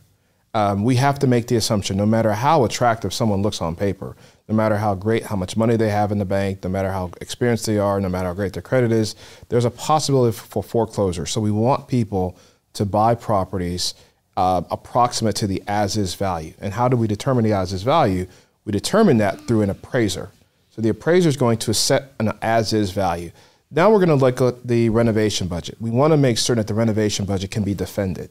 We don't want you to, um, we never want to underfund a project if it's a renovation project. So that's one thing a lot of newer investors really need to really focus on. Um, you never want to have a project underfunded because once it closes and you sign loan docs, if there's any type of surprise, if there's any type of additional renovations needed, that comes out of your pocket, not ours. Got it. And then number three, we look at the completed value. What exactly will the home sell for when it's fully renovated? Uh, we look at comparable sales at trying to make certain that the numbers are valid, and yeah, we want to make certain those are okay. Those are what we look at in the property. Now, from a lending perspective, we also take a look at loan to cost, and we look at a thing called loan to value. So loan to cost is another way of saying if there's a construction component attached to this deal, um, what's the uh, what's the percentage against the total cost? If my renovation budget is 100,000, my purchase price is 300,000, my total cost is 400,000. So we're going to lend at either the lower of the loan to cost or loan to value. And so those are the numbers we pay a lot of attention to. Mm-hmm. We also want to make certain that the borrower ha- obviously has skin in the game. You know, there are folks who will promote 100% financing products. Never been a fan of those. I don't. I think uh, investors need to have equity in the deal. I'm sorry, 100% financing. Oh, meaning the, yeah, just yeah. You've got a lot of people. There are folks who will promote 100% financing in a deal. Hey, you can get in a deal with absolutely no money out of your pocket. Not true. Um, well, let me take that back. Money still has to come into the deal. It doesn't necessarily need to be your money. You can partner up with someone. But from a lending perspective, we do not do 100% financing projects, gotcha. right? So we want to make certain that the investor has the res- resources to not just get into this project, but stay in the project and then exit out of it successfully, either through a sale of the property or a refinance. So we're looking at those things, and we want to make certain that folks are really understand. So another good metric uh, at our firm, we have what we call the 30% rule. If there's any type of renovation type of project, we want to see that the borrower has at minimum 30% of the total cost available to them in liquidity. Mm. And what that means, that tells us that, and this is for renovation, single family renovation loans. It doesn't necessarily apply to like some of the uh, commercial projects. But we want to know that they have the resources to stay in this project because many times a lot of investors they have the money to get into the project but then they don't have enough money to survive or stay in the project and that's the challenge so the 30% rule works like this if your total cost is let's say $400000 we would want to let's say $300000 $200000 to buy the property $100000 to renovate the property your total cost is 300000 we'd want to see 30% of that in your account in some form or fashion or we can take the aggregate of multiple members in the entity. So we'd want to see $90,000 in that account. And it can come from IRAs, 401ks, money markets. We'll give you credit for that. So that liquidity component really helps us out quite a bit because that 30% really represents number one, you have the monies to close. Number two, you have three months of monthly payments. Number four, number three, You've got monies to start the renovation because you're not you're going to have to start that renovation with your own resources. And then number four, you still have monies to live. So that for, that person who's making fifty thousand dollars a year, we want to know that this project is going to be a successful one. It has to be. If it's not, then we're going to be in trouble. I love it. T. Mm-hmm. Give me your formula. What are we looking for? Just give me some numbers to consider when I'm getting into real estate and whatever aspect that you you like to talk about. Yeah. So, um, I mean, I think all investors pretty much use the same formulas. You know, fix and flips is going to fall up under the 70% rule. I use the 60% in markets like this, um, where the interest rates are a little bit higher. I'm just a little bit more conservative.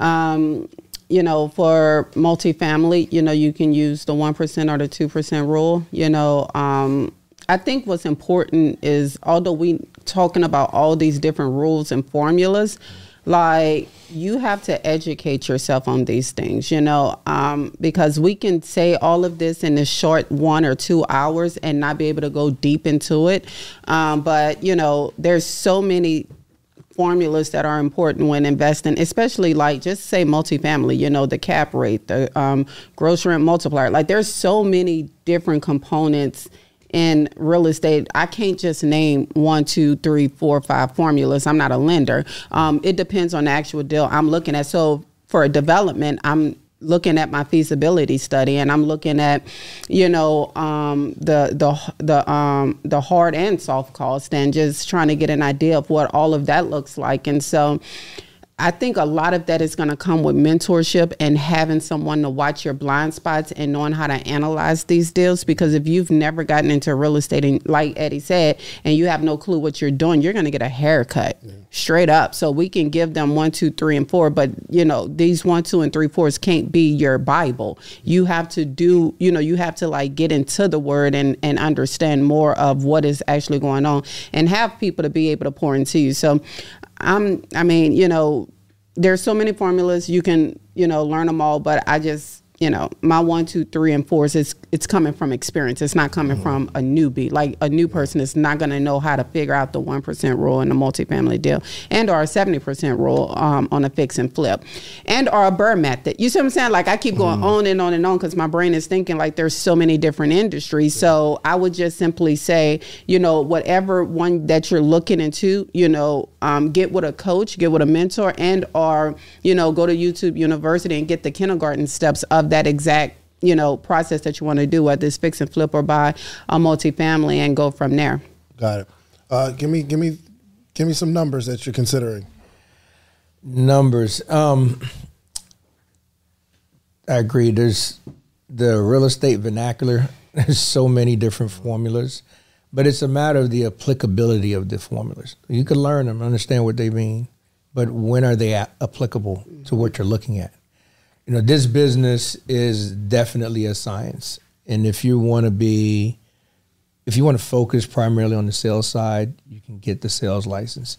You want to go into development side, you could either learn it through the School of Hard Knocks over time with true capital at risk and just learning and then or you could be like my daughter who wants to invest my money. I told her first she has to go she has to go to school so she can get her master's of real mm-hmm. estate science which she's completing right now um, to before she can actually start playing yes sir. um, with uh, with our money.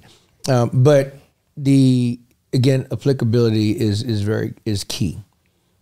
For me for going back to that person that's at fifty thousand um, dollars income plus or minus. Uh, if, if in their their early they're in the early stages of real estate investment, I would tell them that you know to look at you know the return on investment. Okay, and what it means to one person may mean something different to another person. Yeah. And even today, some of those same metrics I use, you know, 30 years later, as to how I look at a deal. So if we you look at that return on investment, it could be a combination of what your cash on cash is. And so basically, you know, David, if you put a hundred thousand dollars of capital in a deal, is it yielding you? You may say, look, I want to have at least 10% made on my money. All right. Because if you look at your portfolio where you have diversified investments, whether stocks and bonds, if this investment that you're going in at risk is not going to outperform, you know, what your financial advisor has been able to produce for you, okay, with them doing all the work, then why? Yeah. you might as well just take that hundred thousand dollars and put it, you know, give it to your investment advisor, financial advisor, and let them continue to get you ten to twelve percent annually, mm-hmm. despite the cycles in in the uh, in the financial market. All right, so so if you're averaging about 10% on your stocks and bonds, then why go invest in a deal that's probably going to return you maybe, you know, 8% or 7% on your money? Just because you just like the deal or you want to help somebody out. That's not a prudent investment. Sure. You may say, hey, but I'm more interested in this next deal here. Yeah. Okay, that's actually going to pay me 12% or 14% on my money. And at that point, you're like, mm, I can make another four percent more. You know, fourteen thousand on a hundred thousand dollars for a year. Kind of like your deal in in Jersey. You feel me? That's right. I'm the bank. That, that, exactly. You're the bank, and you're controlling your destiny here. And, and the worst thing that, the best thing that can happen for you, but the worst thing that can happen for the person who's investing is that halfway through it, they default and you own the property and you've been getting paid 14% the whole time. I mean, you really killing it. Not you're north of 20% return on this investment. so I don't want that to happen, but I had to protect myself. That's what Floyd Mayweather said. Always protect yourself. That's right. But At all times. But we're talking about At real estate. times. We're talking about real estate investment here. We can't just talk about the upside. Yeah. We got to also talk about the downside. For sure. Mm-hmm. Because people really don't like to talk about that. But then I look at my multiple, what that exit value looks like. All right. So if I invested $100,000 and I think that the horizon on this investment is three years, two years, three years, four years, can I get one and a half mm-hmm. or two multiple or three multiple? Yeah. All right. So if it's a two multiple, I can put in a hundred grand in three years from an exit standpoint, I can make another hundred thousand dollars. I'm like, man, I mean, that's huge. That's that's almost an internal rate of return over about 30 something percent. Yeah. Okay. So on an annual basis, so that my investment banker can't get that for me, can't guarantee For sure, that. for So sure. I can actually control my own investment in that situation. Good. I think we have a caller, Nella. Yes, we do have a caller. Welcome to Free Smoke. Uh, Marcy, you are on live with David and all his friends. Marcy, what's up? Marcy? Great. to- Can you hear me? Yes, we can. How are you? I'm great. Good. How can we help you? What's your question? Okay, so um, I've been wanting to get into DC, um, sorry, wholesaling for a while, and of course, um, procrastination, um, over analyzing, so uh, that's kind of um, paralyzed me. But anyway, getting to the point where I am now, I think I found uh, what I believe is my little niche for finding motivated sellers. Um, again, as you guys were talking, how can you get into real estate with no money? And so for me, the research that I found has shown that wholesaling is kind of the best avenue for that. I also have done like, been doing short term rentals, Airbnb properties for the past five years. So what I like about that is that I don't have any commitment, um, with that, uh, you know, other than my lease because I do it uh, in a retail, sorry, arbitrage method. So um, I'm not buying and holding anything. So I like that, and that's what it, attracts me to wholesaling as well. Um, just kind of an influx of cash. So what I've kind of come across lately is tax lien sales, and I've heard about it in the past, but more on the kind of buy and hold. Um, Hold, hold on one uh, second. side. I just wanted to Go touch her because she's coming up with a question. Give her a second. Okay, she's she's actually about to ask a All right, question, I'm let's sure. go. All right, go yes, sorry. So, so on the buy and wholesale side, um, but with tax liens, I thought about what about going to the tax lien, and I'm I'm in the DC area, and I see so many of these properties going so quickly at, at a very low price.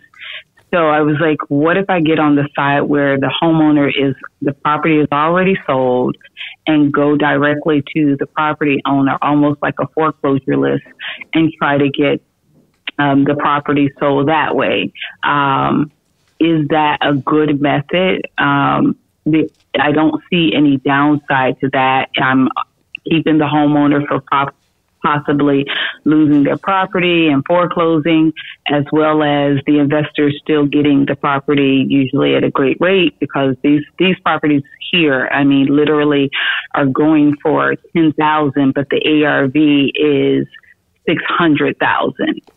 Um, and I'm looking at a huge All list. all right, all right, all right. Okay, cool, cool. So your question is I mean, it's crazy. Um, and so I'm also sad for the on, on, community Marcy, because Marcy. I'm like, okay, go ahead. so your question is you finished my sentence. So my question is: Is this a, is this a good? I don't see a downside, but for the experts, do you see this as a good wholesaling method to find like the motivated seller, as well as you know, because the homeowner now at this point has probably lost their property, and probably um, here is a six month foreclosure Where- where uh, in live? Florida. Realm. So I'm in DC, and I'm also Okay, from on, put a pin Florida, like. Jacksonville. Hold on real Go quick. ahead. I got your back. She wants to do tax sales and call the people before it goes to foreclosure, I believe. Is that a good strategy? Just so we clear, we're giving informational information only. Yeah, just your- Please do yeah. your due diligence. Okay, okay, good. good. FTC clearance. I love, the, I love the, this, the disclaimer. Thank you. Okay, yeah.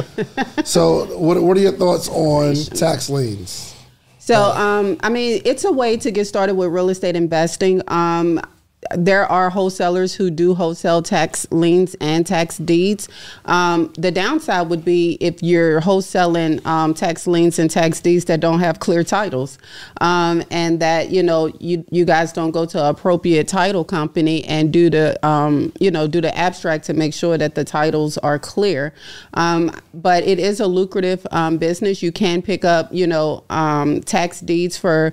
uh, Hold on, how was it? Wouldn't it be cleared if the city is selling them? The Nah, that still don't them? mean it's clear.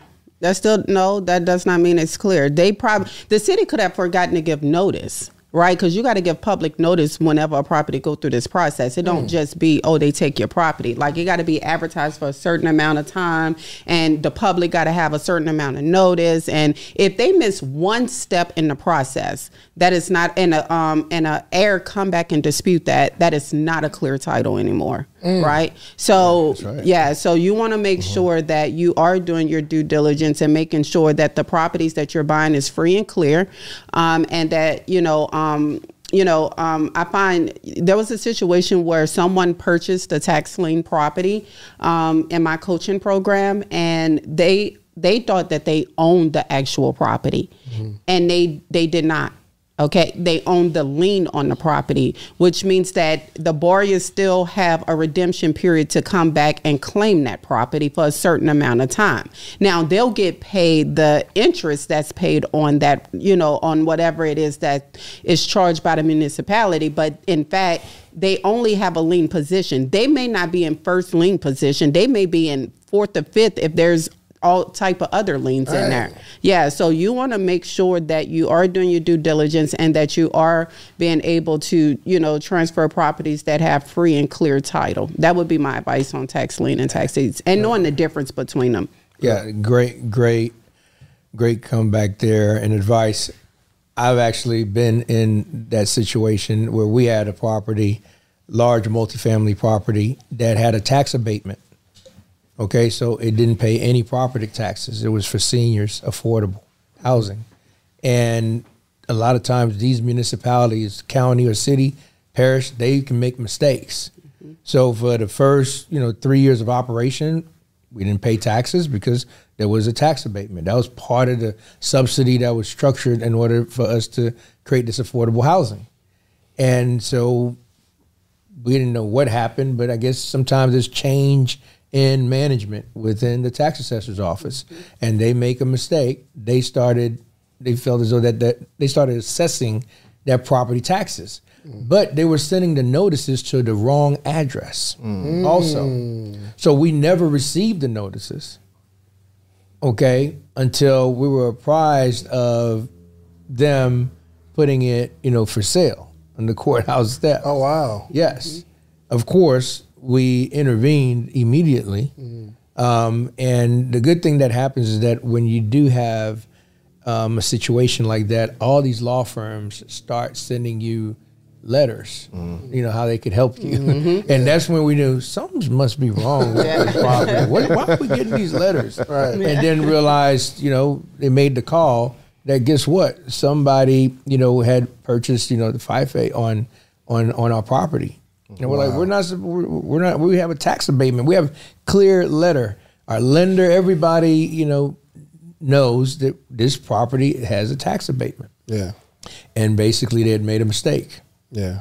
And so, therefore, you know, had some, had we, you know, not seeing these letters coming in from from these attorneys, and there it would have been a situation where they would have sold the property, but yet they would have been at fault. We Yep. still, they still wouldn't have gotten, you know, the property. Dang. So the Almighty City makes mistakes. They do. It's crazy. Absolutely.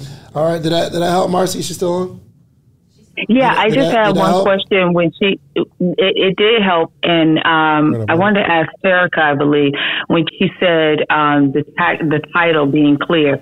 When you go um, to a reputable title company because I worked with one before, do they not do all of that kind of research on like if all the liens that might be on the property? So as long as I get it to a reputable title company, they will be able to, you know, make sure it's clean and clear. The most common lien that's missed is grass liens, right? Um, by the city and our county, wherever you're at, right? Like those are the ones we find as soon as we close, they're coming. And title companies, it's it's a guy and or a woman who's looking back at 30 years of records. They're human. They can make mistakes, and um, the ones that are are um, the more obvious for us in the area that we in are the the lawn care liens that the city imposed on properties and so um yeah i mean you can find a reputable title company you know um and ha- make you know and get a um like a warranty to be able to protect yourself and make them go back and clear up the title if somebody do file a claim against you.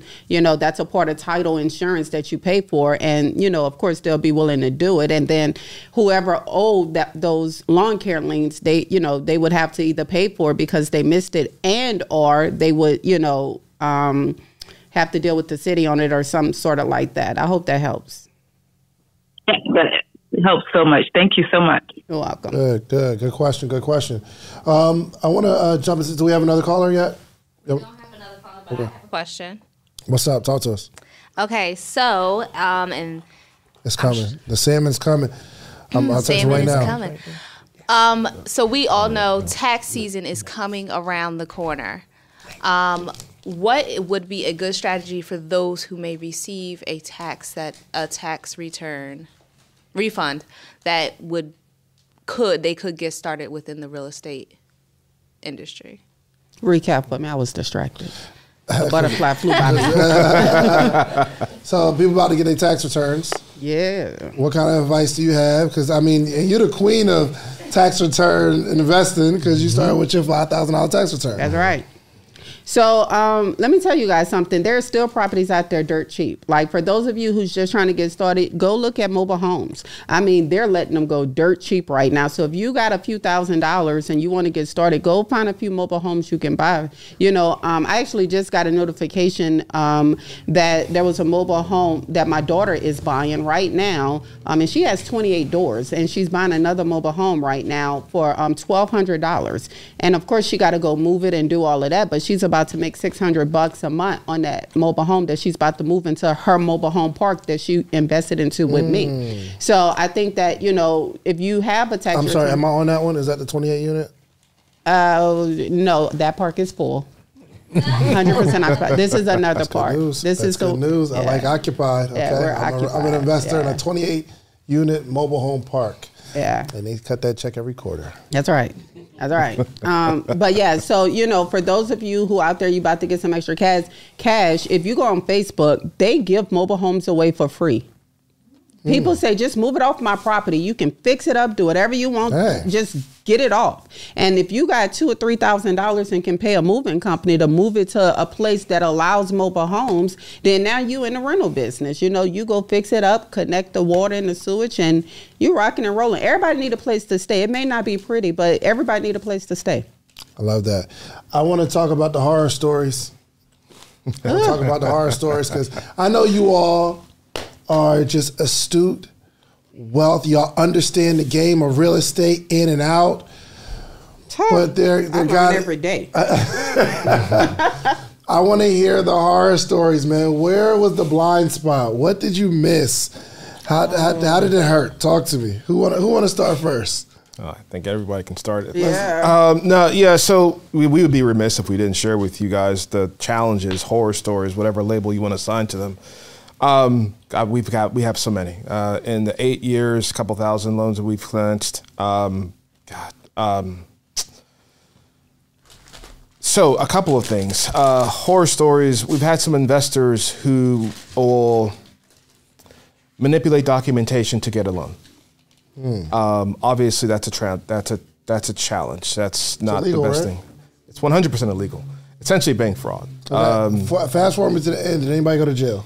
Uh, no, no one went to jail, but it was essentially a civil case. Yeah, it was. Let's just say challenges. Um, in addition to, we've had some horror stories where investors would just over leverage themselves. Um, when we first started, there were some investors that we they they looked great on paper, everything looked good about them, experience, liquidity, credit. I mean, cr- debt is fairly simple to obtain, right? You check a couple of boxes: credit, experience, liquidity. Does a project make sense? But you know, we were novices as far as how much of a loan to give to in one person. So we essentially have folks overextend themselves. Um, learned the hard way very quickly that when no matter how attractive someone looks on paper, they still can be they still can overextend themselves. Um, there was one investor that we lent monies to, and we I think at one point in time we had 13 loans out with him, defaulted on 10. Oh, So how, how much was all that?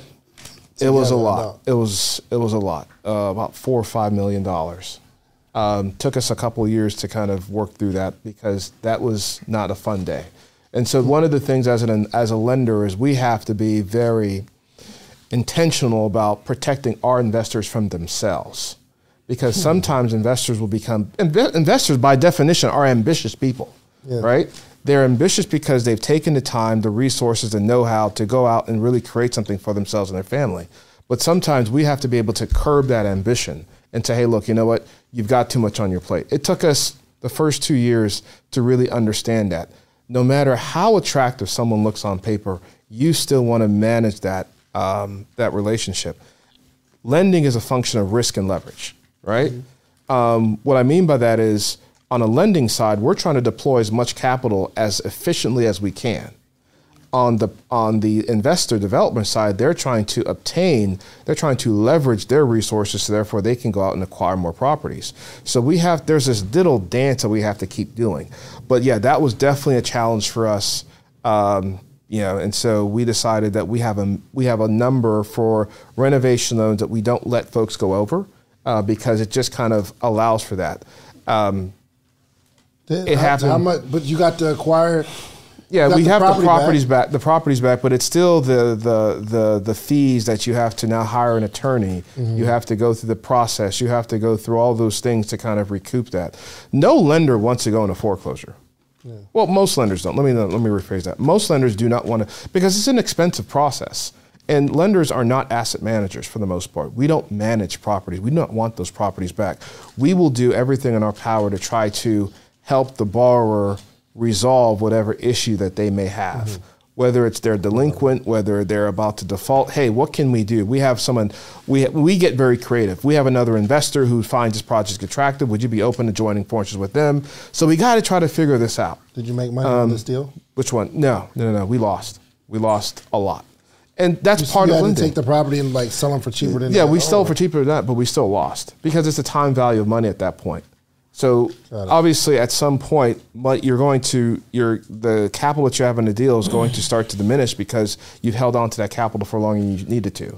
So it's a wash. We lost money, and it's okay. It's you want to move, you want to make more than you lose, but things like that happen. Um, you know, so that's definitely one of our biggest, I guess, horror stories because it was not a fun time going through it. Um, and but it did teach us one thing that investors, um, we have to be very responsible as to how much we lend to a, one specific investor at any point in time. Um, and we are very diligent. We are very intentional about the experience level of said investor.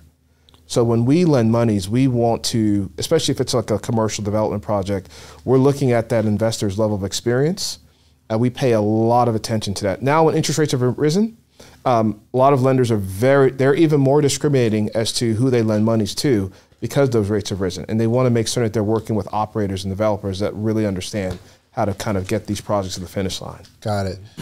Uh, well, let's go with Eddie because I heard the phrase the, uh, the the the bigger they are, the harder they fall. it seems like you got a lot of risk in the game, but well, I guess not a lot of your capital because you'd be coming up with money from. Different there's always capital. Yeah. There's always this. Give me your- give me your The word is recent- leverage here. Leverage doesn't mean no capital of yours. Yeah. That means you're just getting a little bit more capital to put with your capital. Got you. Give me your biggest L most recently. Biggest L? Oh man, I can't say most recently. I it's a function of time. Just going through the recession, we went through, that was a major L.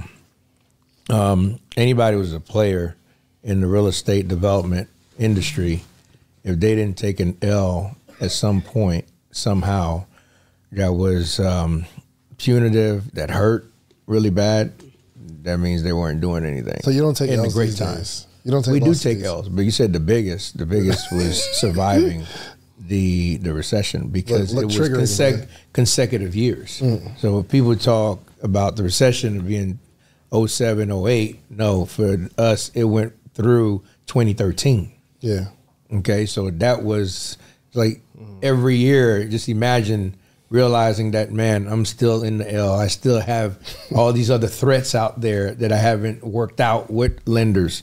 You know, we're trying to figure it out, but yet you still have all the headwinds that are created with the recession to make it very difficult to still do deals.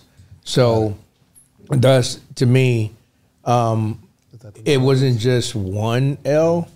It was a continuous, you know, set of L's. Yeah. All right, for ma- for multiple years.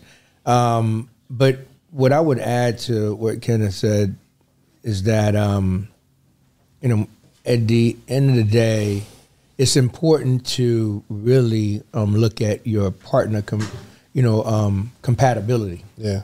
who your partners are from a compatibility standpoint. That's where you see a lot of repeat L's take place. A lot of repeat, a lot of repeat L's take place with incompatibility between partners.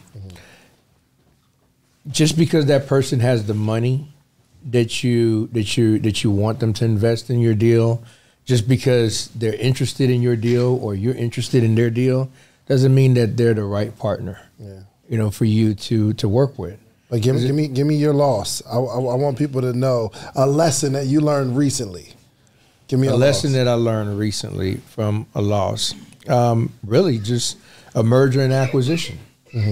Okay, it would seem like the right um, addition, you know, to our business, um, the right the di- diversification, but at the same time, it was incompatible as far as just the business um, vision, uh, the the approach, you know, to managing the business and growing it, and even you know just some of the the ethos. Yeah. Then uh, between our company ethos and their company ethos, it just did not didn't mesh. But could, did we actually do business and could make money? Yes. And we realized that if we actually want to grow this, then at some point we would hit a point of resistance because of the fact that we were coming from two different two different sets of ex, of expectations. Yeah. Got it. All right. Um, first off, how's the salmon? It's so good. It's good, ain't it? Yo, y'all I'm got, talking about my biggest loss. Okay, talk talk talk to me. Talk to me. Oh, real quick. We want to shout out all of our super chats. Listen, every everybody who gives a super chat, we are taking a portion of the money and I am investing in youth entrepreneurs. We have our first school date, I want to say uh, January 8th. January 8th will be at Martin Luther King High School. Now, the kids don't know it, but we're bringing in my successful entrepreneur friends to let them see how entrepreneurship looks, how entrepreneurship can work for them. And uh, we are going to be investing. Hopefully, there's a, a kid that we can invest in, uh, but we are investing your super chats into you. So, uh, shouts out, of course, to the real Elisa Applewhite. She's in the building too, so she can ask a question whenever she wants to. Thanks Um, for the Thank you for all the super chats. Who else we got? Who else we got? We got Elisa Applewhite. We got Lisa Applewhite. We have Let's Let Kids Play podcast, the Activity Playhouse. What up? Thank you for putting the seed in the And then we also have Braids by Joya Bean. Thank you so much. We greatly Hey. appreciate y'all support. Appreciate the Look, love. y'all. Drop the super chats because they giving y'all all free game. Hit that like button because there's more than hundred of y'all, but we only got seventy likes, and I'm I'm not feeling that. Right. Free All right, hit that like button and go ahead and text your questions in so that we can go ahead and get them answered for you because y'all got free game sitting right here on this couch. Absolutely. Also, shouts out to So Icy. So icy. see the cheesesteaks are absolute. How guys? What's up? How we doing? Oh, they're good. The Your, your, your authentic review. that salmon is All right, good. come on out real quick because we're actually. Uh, so we're gonna get a we're gonna get a building, but I'm gonna buy the building. Don't worry, and I'm gonna give us a good rate for rent. You know what I mean? Yeah. So uh, so yeah, got got tell everybody about the business. Uh, what you got going on? Come on, Zell. Zell, fix this camera. Come right here. I'm a little new to on this. I'm a little new to this, but we from. Uh, oh, all right. Zell, come over here. Yeah. Are we good? Right there. Oh, all right, all right. How Yeah, yeah, yeah. We from Philly. We do cheesesteaks, water ice. Davis helping us with our brand right now. Uh, we're in the Ghost Kitchen. It's my partner Swee I'm from Philly, so we authentic. That's the garlic pepper honey salmon. You had the beef, the chicken. Garlic, pepper, honey, salmon, Yeah. cheesesteak. Goodness. This remind me back of Philly. for sure. Philly, so That's the that's the that's the real deal. Mm-hmm. I'll be your home. That's the real deal. West. Oh, everybody from West Philly. Y'all own any real estate? No, we don't. No, we don't. Not so that's yet. that, huh? Not yet. Yeah, not yet. That, that's something we was talking about, um, like getting the capital. So Mm-hmm. we didn't really have the means to get the storefront. So the Ghost Kitchen was like another step. Mm-hmm. So the food industry, you know, you try to get your food truck and get your working capital, but they giving shark loans and interest and different things like that. So it's kind of hard. Hard money. I do, we do other loans in that. We do other loans. That's not all we do. well, not. Oh, that's. Oh, you do working capital. It's hard money. Yeah. Well, maybe, look, look, may- maybe it's a we little do better. way more. yeah, yeah, maybe it's a little better. But we had a food truck which, which was seasonal. Yeah. So having a seasonal business and not having that cash flow consistent, Mm-hmm. that kind of will stop you and impede you in the food truck industry and trying to scale up. But um, this year, this is our first year in the Ghost Kitchen, and we did pretty well and grew pretty quickly. So now it's just about getting systems in place, getting around people like Dave, you yourself, and learning the business. Because if you mm-hmm. know McDonald's is their business is real estate, it's not even mm-hmm. food anymore. Yeah. So understand that. That's something that we need to learn about as 28, 27 year old entrepreneurs. Mm-hmm. Yep. It's all good. So you got anything for me, man? Nah, man, you pretty much covered everything. Oh, well, that's what it is, man. We appreciate it, man. I appreciate Congrats. y'all. Hey, any extras? This Oh, is y'all- not. This is yep. not a. This not like a just a grab and run. The extras No, is coming to my house. Okay, Yeah. they're coming to my home. My wife For said. sure. Yeah. she and we're, said, "Hey, bring that and back." we're located in Decatur, 2670 East College Ave in Decatur. Okay. Hey, support And, uh, these brothers, man. Yes, please. sir. Thank y'all. Cool. T. Yeah. The L's. The L's. Whew. I would say my biggest L was building my portfolio with the wrong business partners. Mm.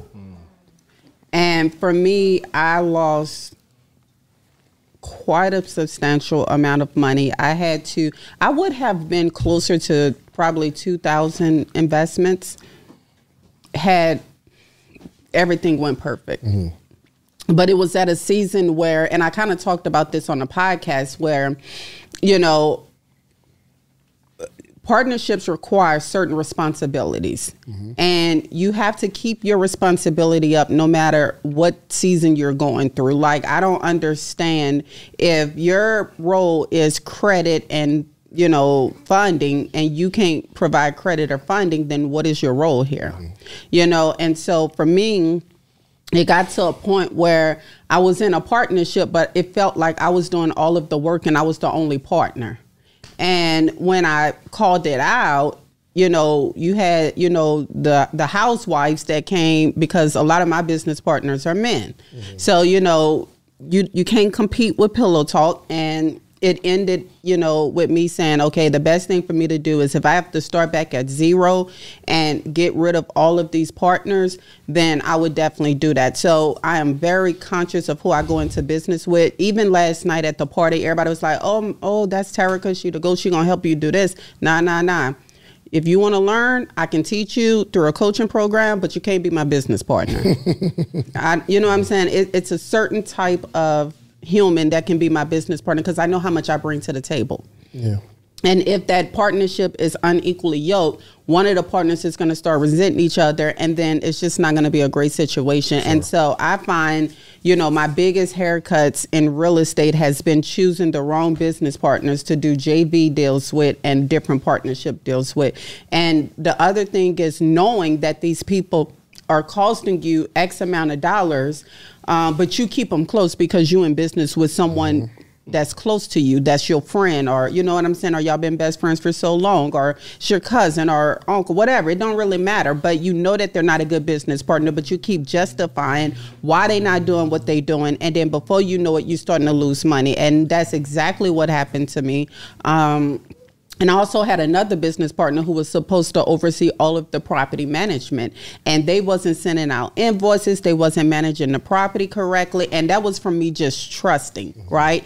And and believing that you're going to do exactly what you're going exactly what you said you were going to do because you're a partner. I shouldn't have to babysit you to make money our entity. And so I think having those difficult conversations up front and having a clear understanding and making sure that your operating agreement is very clear and that it states exactly what the roles and responsibilities are is extremely important. And I had another deal where we had a cash call on a um, flip property and and it was because the property um, they removed the swimming pool and then we had a sinkhole. Literally, I thought the house was going under. Okay, like I didn't know what to do, you know. And so um, Hold on, I'm- you bought it, then they remove the. we removed the pool because it was all it was it was a bad pool. yeah. Um, they had water going up underneath it. It was just a bad situation. It ended up causing when it came out, like the ground just went in. So that was not in the budget. So now we have a cash call, right? We can't go back to the bank and get no more money. We we have to figure this out internally. What a partner say, I don't have any more money. what do you do? I mean, I can't just let it sit. Yeah. Yeah. I gotta I gotta do the deal. So guess what? Now I gotta put more money in there. This is me being naive. I didn't know. Whenever you do a cash call and your partners don't contribute the same contribution, then you have to renegotiate the terms of that operating agreement and that equity that is owned by that partner. Mm-hmm. I didn't do that because I didn't know in. that. I just put the money up to get through the process. Well, after I put the money up, we get the closing. Homeboy got amnesia. He forgot we had a sinkhole and we had to put more money in. Mm. So you know what happened? We had to go to court. Wow. Yeah. So guess what? I had to split it down the middle with him, everything. Wow. So for me, I have had my share of bad partnerships, and I and people think I'm acting funny. I'm not acting funny. I'm just educated now. Yeah. I understand what a bad partnership can do to you. So I am very cautious of who I get into business with. And so if you're just getting into business with people you don't know, you better make sure that you have all your I's dotted and your T's crossed and make sure you have a witness or attorney, somebody that's reviewing everything you going into business with because I had to learn that the hard way. And it cost me thousands of dollars that I did not have and but it was the best education that I ever learned. I wouldn't have learned that no other type of way. And like I said, I, I was a hustler in my business for a long time. That's part of the hustling process, getting them haircuts, not knowing all of those things. Um, but yeah. Every every L is a lesson, man. Listen, um, I, I think we've. I want y'all to throw it in the chat, man. What are your real estate goals for 2024? Um, I, I appreciate everybody coming out today, man. I know everybody's super busy, but just giving people game, giving people a vision of what their life could look like when they start leveraging their income, man. So, um, thank y'all. Listen, we we have any more calls? No calls. Good. All right. So let's let's let, let's close it out, man. Please, um, if there's anything that we didn't cover that you think we should you wanted to discuss, uh, please just share that in our closing words. And uh, Eddie, I'll start with you, my brother. Man, first, I really would love to congratulate, you know, my brother and sister here for their accomplishments. I know I've been in this business a little bit longer than them, but I have to underscore, you know, how challenging it is, you know, for especially for, you know, black men and women to succeed in this business, mm-hmm. despite what your beginnings were, okay, and to also make it through the recession, go through the different cycles that are going on in the in the financial market. So I, I couldn't spend a better early afternoon on a Friday sitting here um, with with you guys and talking about you know the business and sharing these nuggets with you know your audience. But um, you know, at the end of the day, you have to really do you know your due diligence, due diligence of self, due diligence of the deal, and due diligence of the partners that are investing with you. Um, and when you look at, we talked about wealth. At the end of the day, it's not just the financial wealth, as far as Kenneth said and Terica said. It's really, to me, when I look at wealth creation, I look at just my um, f- my personal, um, you know, just how I show up as an individual as far as my life's balance sheet. Okay, not the financial balance sheet that he reviews. My life's balance sheet as far as you know, how do I show up as an asset, That's and good. how do I show up, you know, from a liability standpoint. And so, how am I an asset, you know, to my family, um, to those who are associates in our company, um, growing others, making the next, you know, millionaires. How do I show up to even my friends who want to invest with me, or figure out how to invest into the real estate business, the community, and um, even from a liability standpoint, not just how much debt do we have, but um, but there there's a correlation to your wealth based on how much debt you have. Also, nobody who's wealthy is debt free. Okay, and um, so you got to take risk, you know, in order to get the the high rewards, but also just the debt back to just community and society from a philanthropic standpoint. Um, you know, just your success as far as sharing it to you know different concerns, different nonprofits, you know that need the support. And so for me, my life balance sheet is what I look at, you know, from a wealth standpoint, not just the financial side. So Sure. Man, appreciate you, my brother. Um, how can they connect with you? How can they follow you uh, and just follow your journey? Yeah, sure. I'm on Instagram, um, Eddie Benoit Jr. E D D Y B E N O I T J R. But I'm also you could follow us on um, LinkedIn under Eddie Benoit. Um, you could pull me up. And lastly, you could follow us on Shape the Deal. That is Shape um, S H A P E the Deal. Uh, it's on YouTube where we have different shows that focus on the different facets and the dynamics of real estate development. And so um, we love to have you follow us and and where we can drop some nuggets on some of those shows. Love it, love it. Kenneth, talk to us, man. Let them know where they can get that hard money. Um, first of all, oh God, uh, I deserve David. it. I deserve it. That's Oh, where yeah, they can get the hard money from, David. But David's That's a a hard fact. money lender too now. That is a hard money lender now, That is yeah, hard. yeah, yeah. You know? you are you were in our you were in our shoes.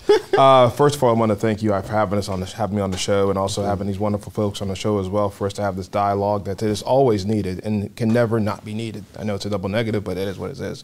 Um, you know, I, I, I I'm very optimistic about everything about, especially with real estate investing. I have to be. I think all of us are. We know we've, we've got some challenges we're going through right now. Uh, we'll get through it. It's just a matter. It's a moment in time. Um, it's something that we will have to just kind of work through as we have done, as we have done on so many occasions. Um, but you know, again, I, I still am very optimistic about where we're heading um, on so many levels uh, with so many folks as well, with all the information, all the education, and now the fact that folks are very open and amenable to learning about real estate investing in a professional way, right? In a professional manner, and understanding that there are different facets and different avenues in which you can come to or introduce yourself into real estate. Um, to find me, I'm not really on social media. I know it's funny these days, but I am on LinkedIn. It's actually pretty cool. Yeah, it's it's. Uh, I don't want just- Instagram either. There's so many. I I, I, I think I'm on. Instagram. I think I have an Instagram page. It's just there's so many to, to keep up with. Um, so you can find me on LinkedIn. Just type in Kenneth Igwe. Um, I, there's only one of me, so it's a very unique last name. Uh, so love to have a conversation or discourse or about uh, you know, those things as well. Cool, cool. Appreciate it. All right, T. Yes, you are. You're an influencer now. So Yeah, my I will leave with this, like just understanding the importance of ownership. Like ownership is your birthright. Um, I believe that everybody should experience ownership. I believe everybody should have ownership. I believe we should pass ownership. Um, and with that, you know, it is so easy to get caught up in these cute little quotes and things they post on TikTok and you know, YouTube and all these major influencers, you know, um, who we all love and respect. They have a lot of great advice, but at the end of the day, the people with the ownerships are the ones being called to the tables to have decisions, um, to make decisions about things that's going on within your community. So if you're wondering why you don't have a voice, you're wondering why all these different things are taking place and you're not happy about it, you wondering why they keep placing liquor stores in your community and all of these things that's tearing down your communities, then the reason is because you have no ownership and they don't care about your opinion. And that's the God honest truth.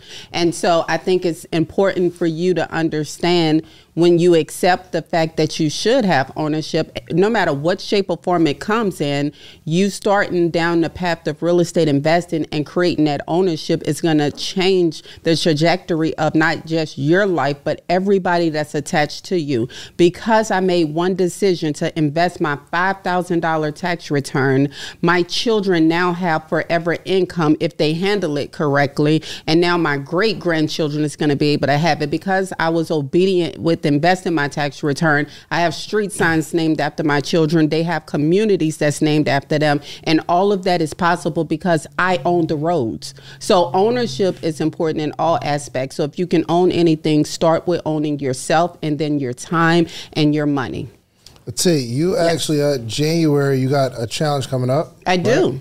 Challenge. Uh the yes propertychallenge.com. I, I think it's just incredible. So I don't know if you all know, but she's like teaching people this real estate. Uh, and, and I'm a big I'm a big advocate for it because uh, she literally helped me build out my real estate portfolio and helped me make my first monies in real estate after getting burnt in real estate. Mm. So I'm always uh, wanting to promote uh, what she's done for me and a lot of my friends now. A lot like a lot of influencers. She's like getting them uh, real estate deals, multi units. It's really really cool. So you want to talk about the challenge? Yeah. So the um, five day property challenge is five intensive days with me, and we're going to be breaking down mindset. We're going to be breaking down how to find deals, how to analyze deals, how to get funding for deals, and then most importantly, within those five days, challenging you to be the very best version of yourself and being able to go to the next level. The five day property challenge is for those who are new in real estate, have experience in real estate, and are just looking to scale into communities or developments, whatever it is you're looking to get into. We touch on all aspects during the five days, and so um, if you if you're willing to go um, on a date date with me for five days. You got to mm-hmm. be willing, right?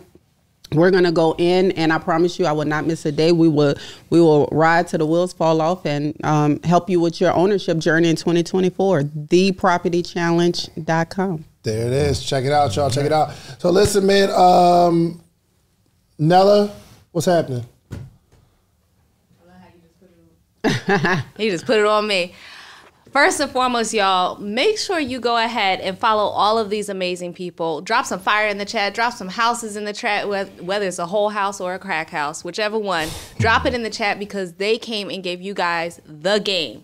But of course, we got some stuff for y'all too, right?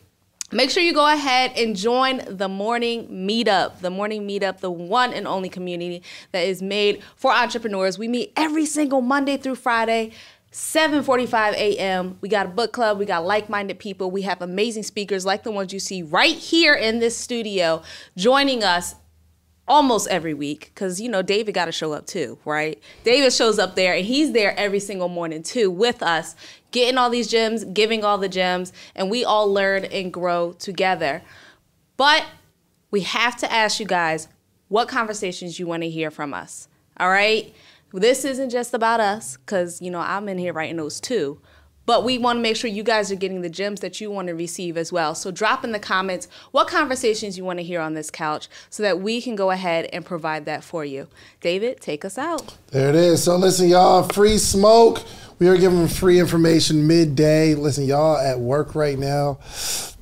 We start at 12 o'clock around your lunch break. I want you to go on your lunch break and watch us while you're there because you're going to come back with a new attitude, not an attitude of disgust for your job, okay?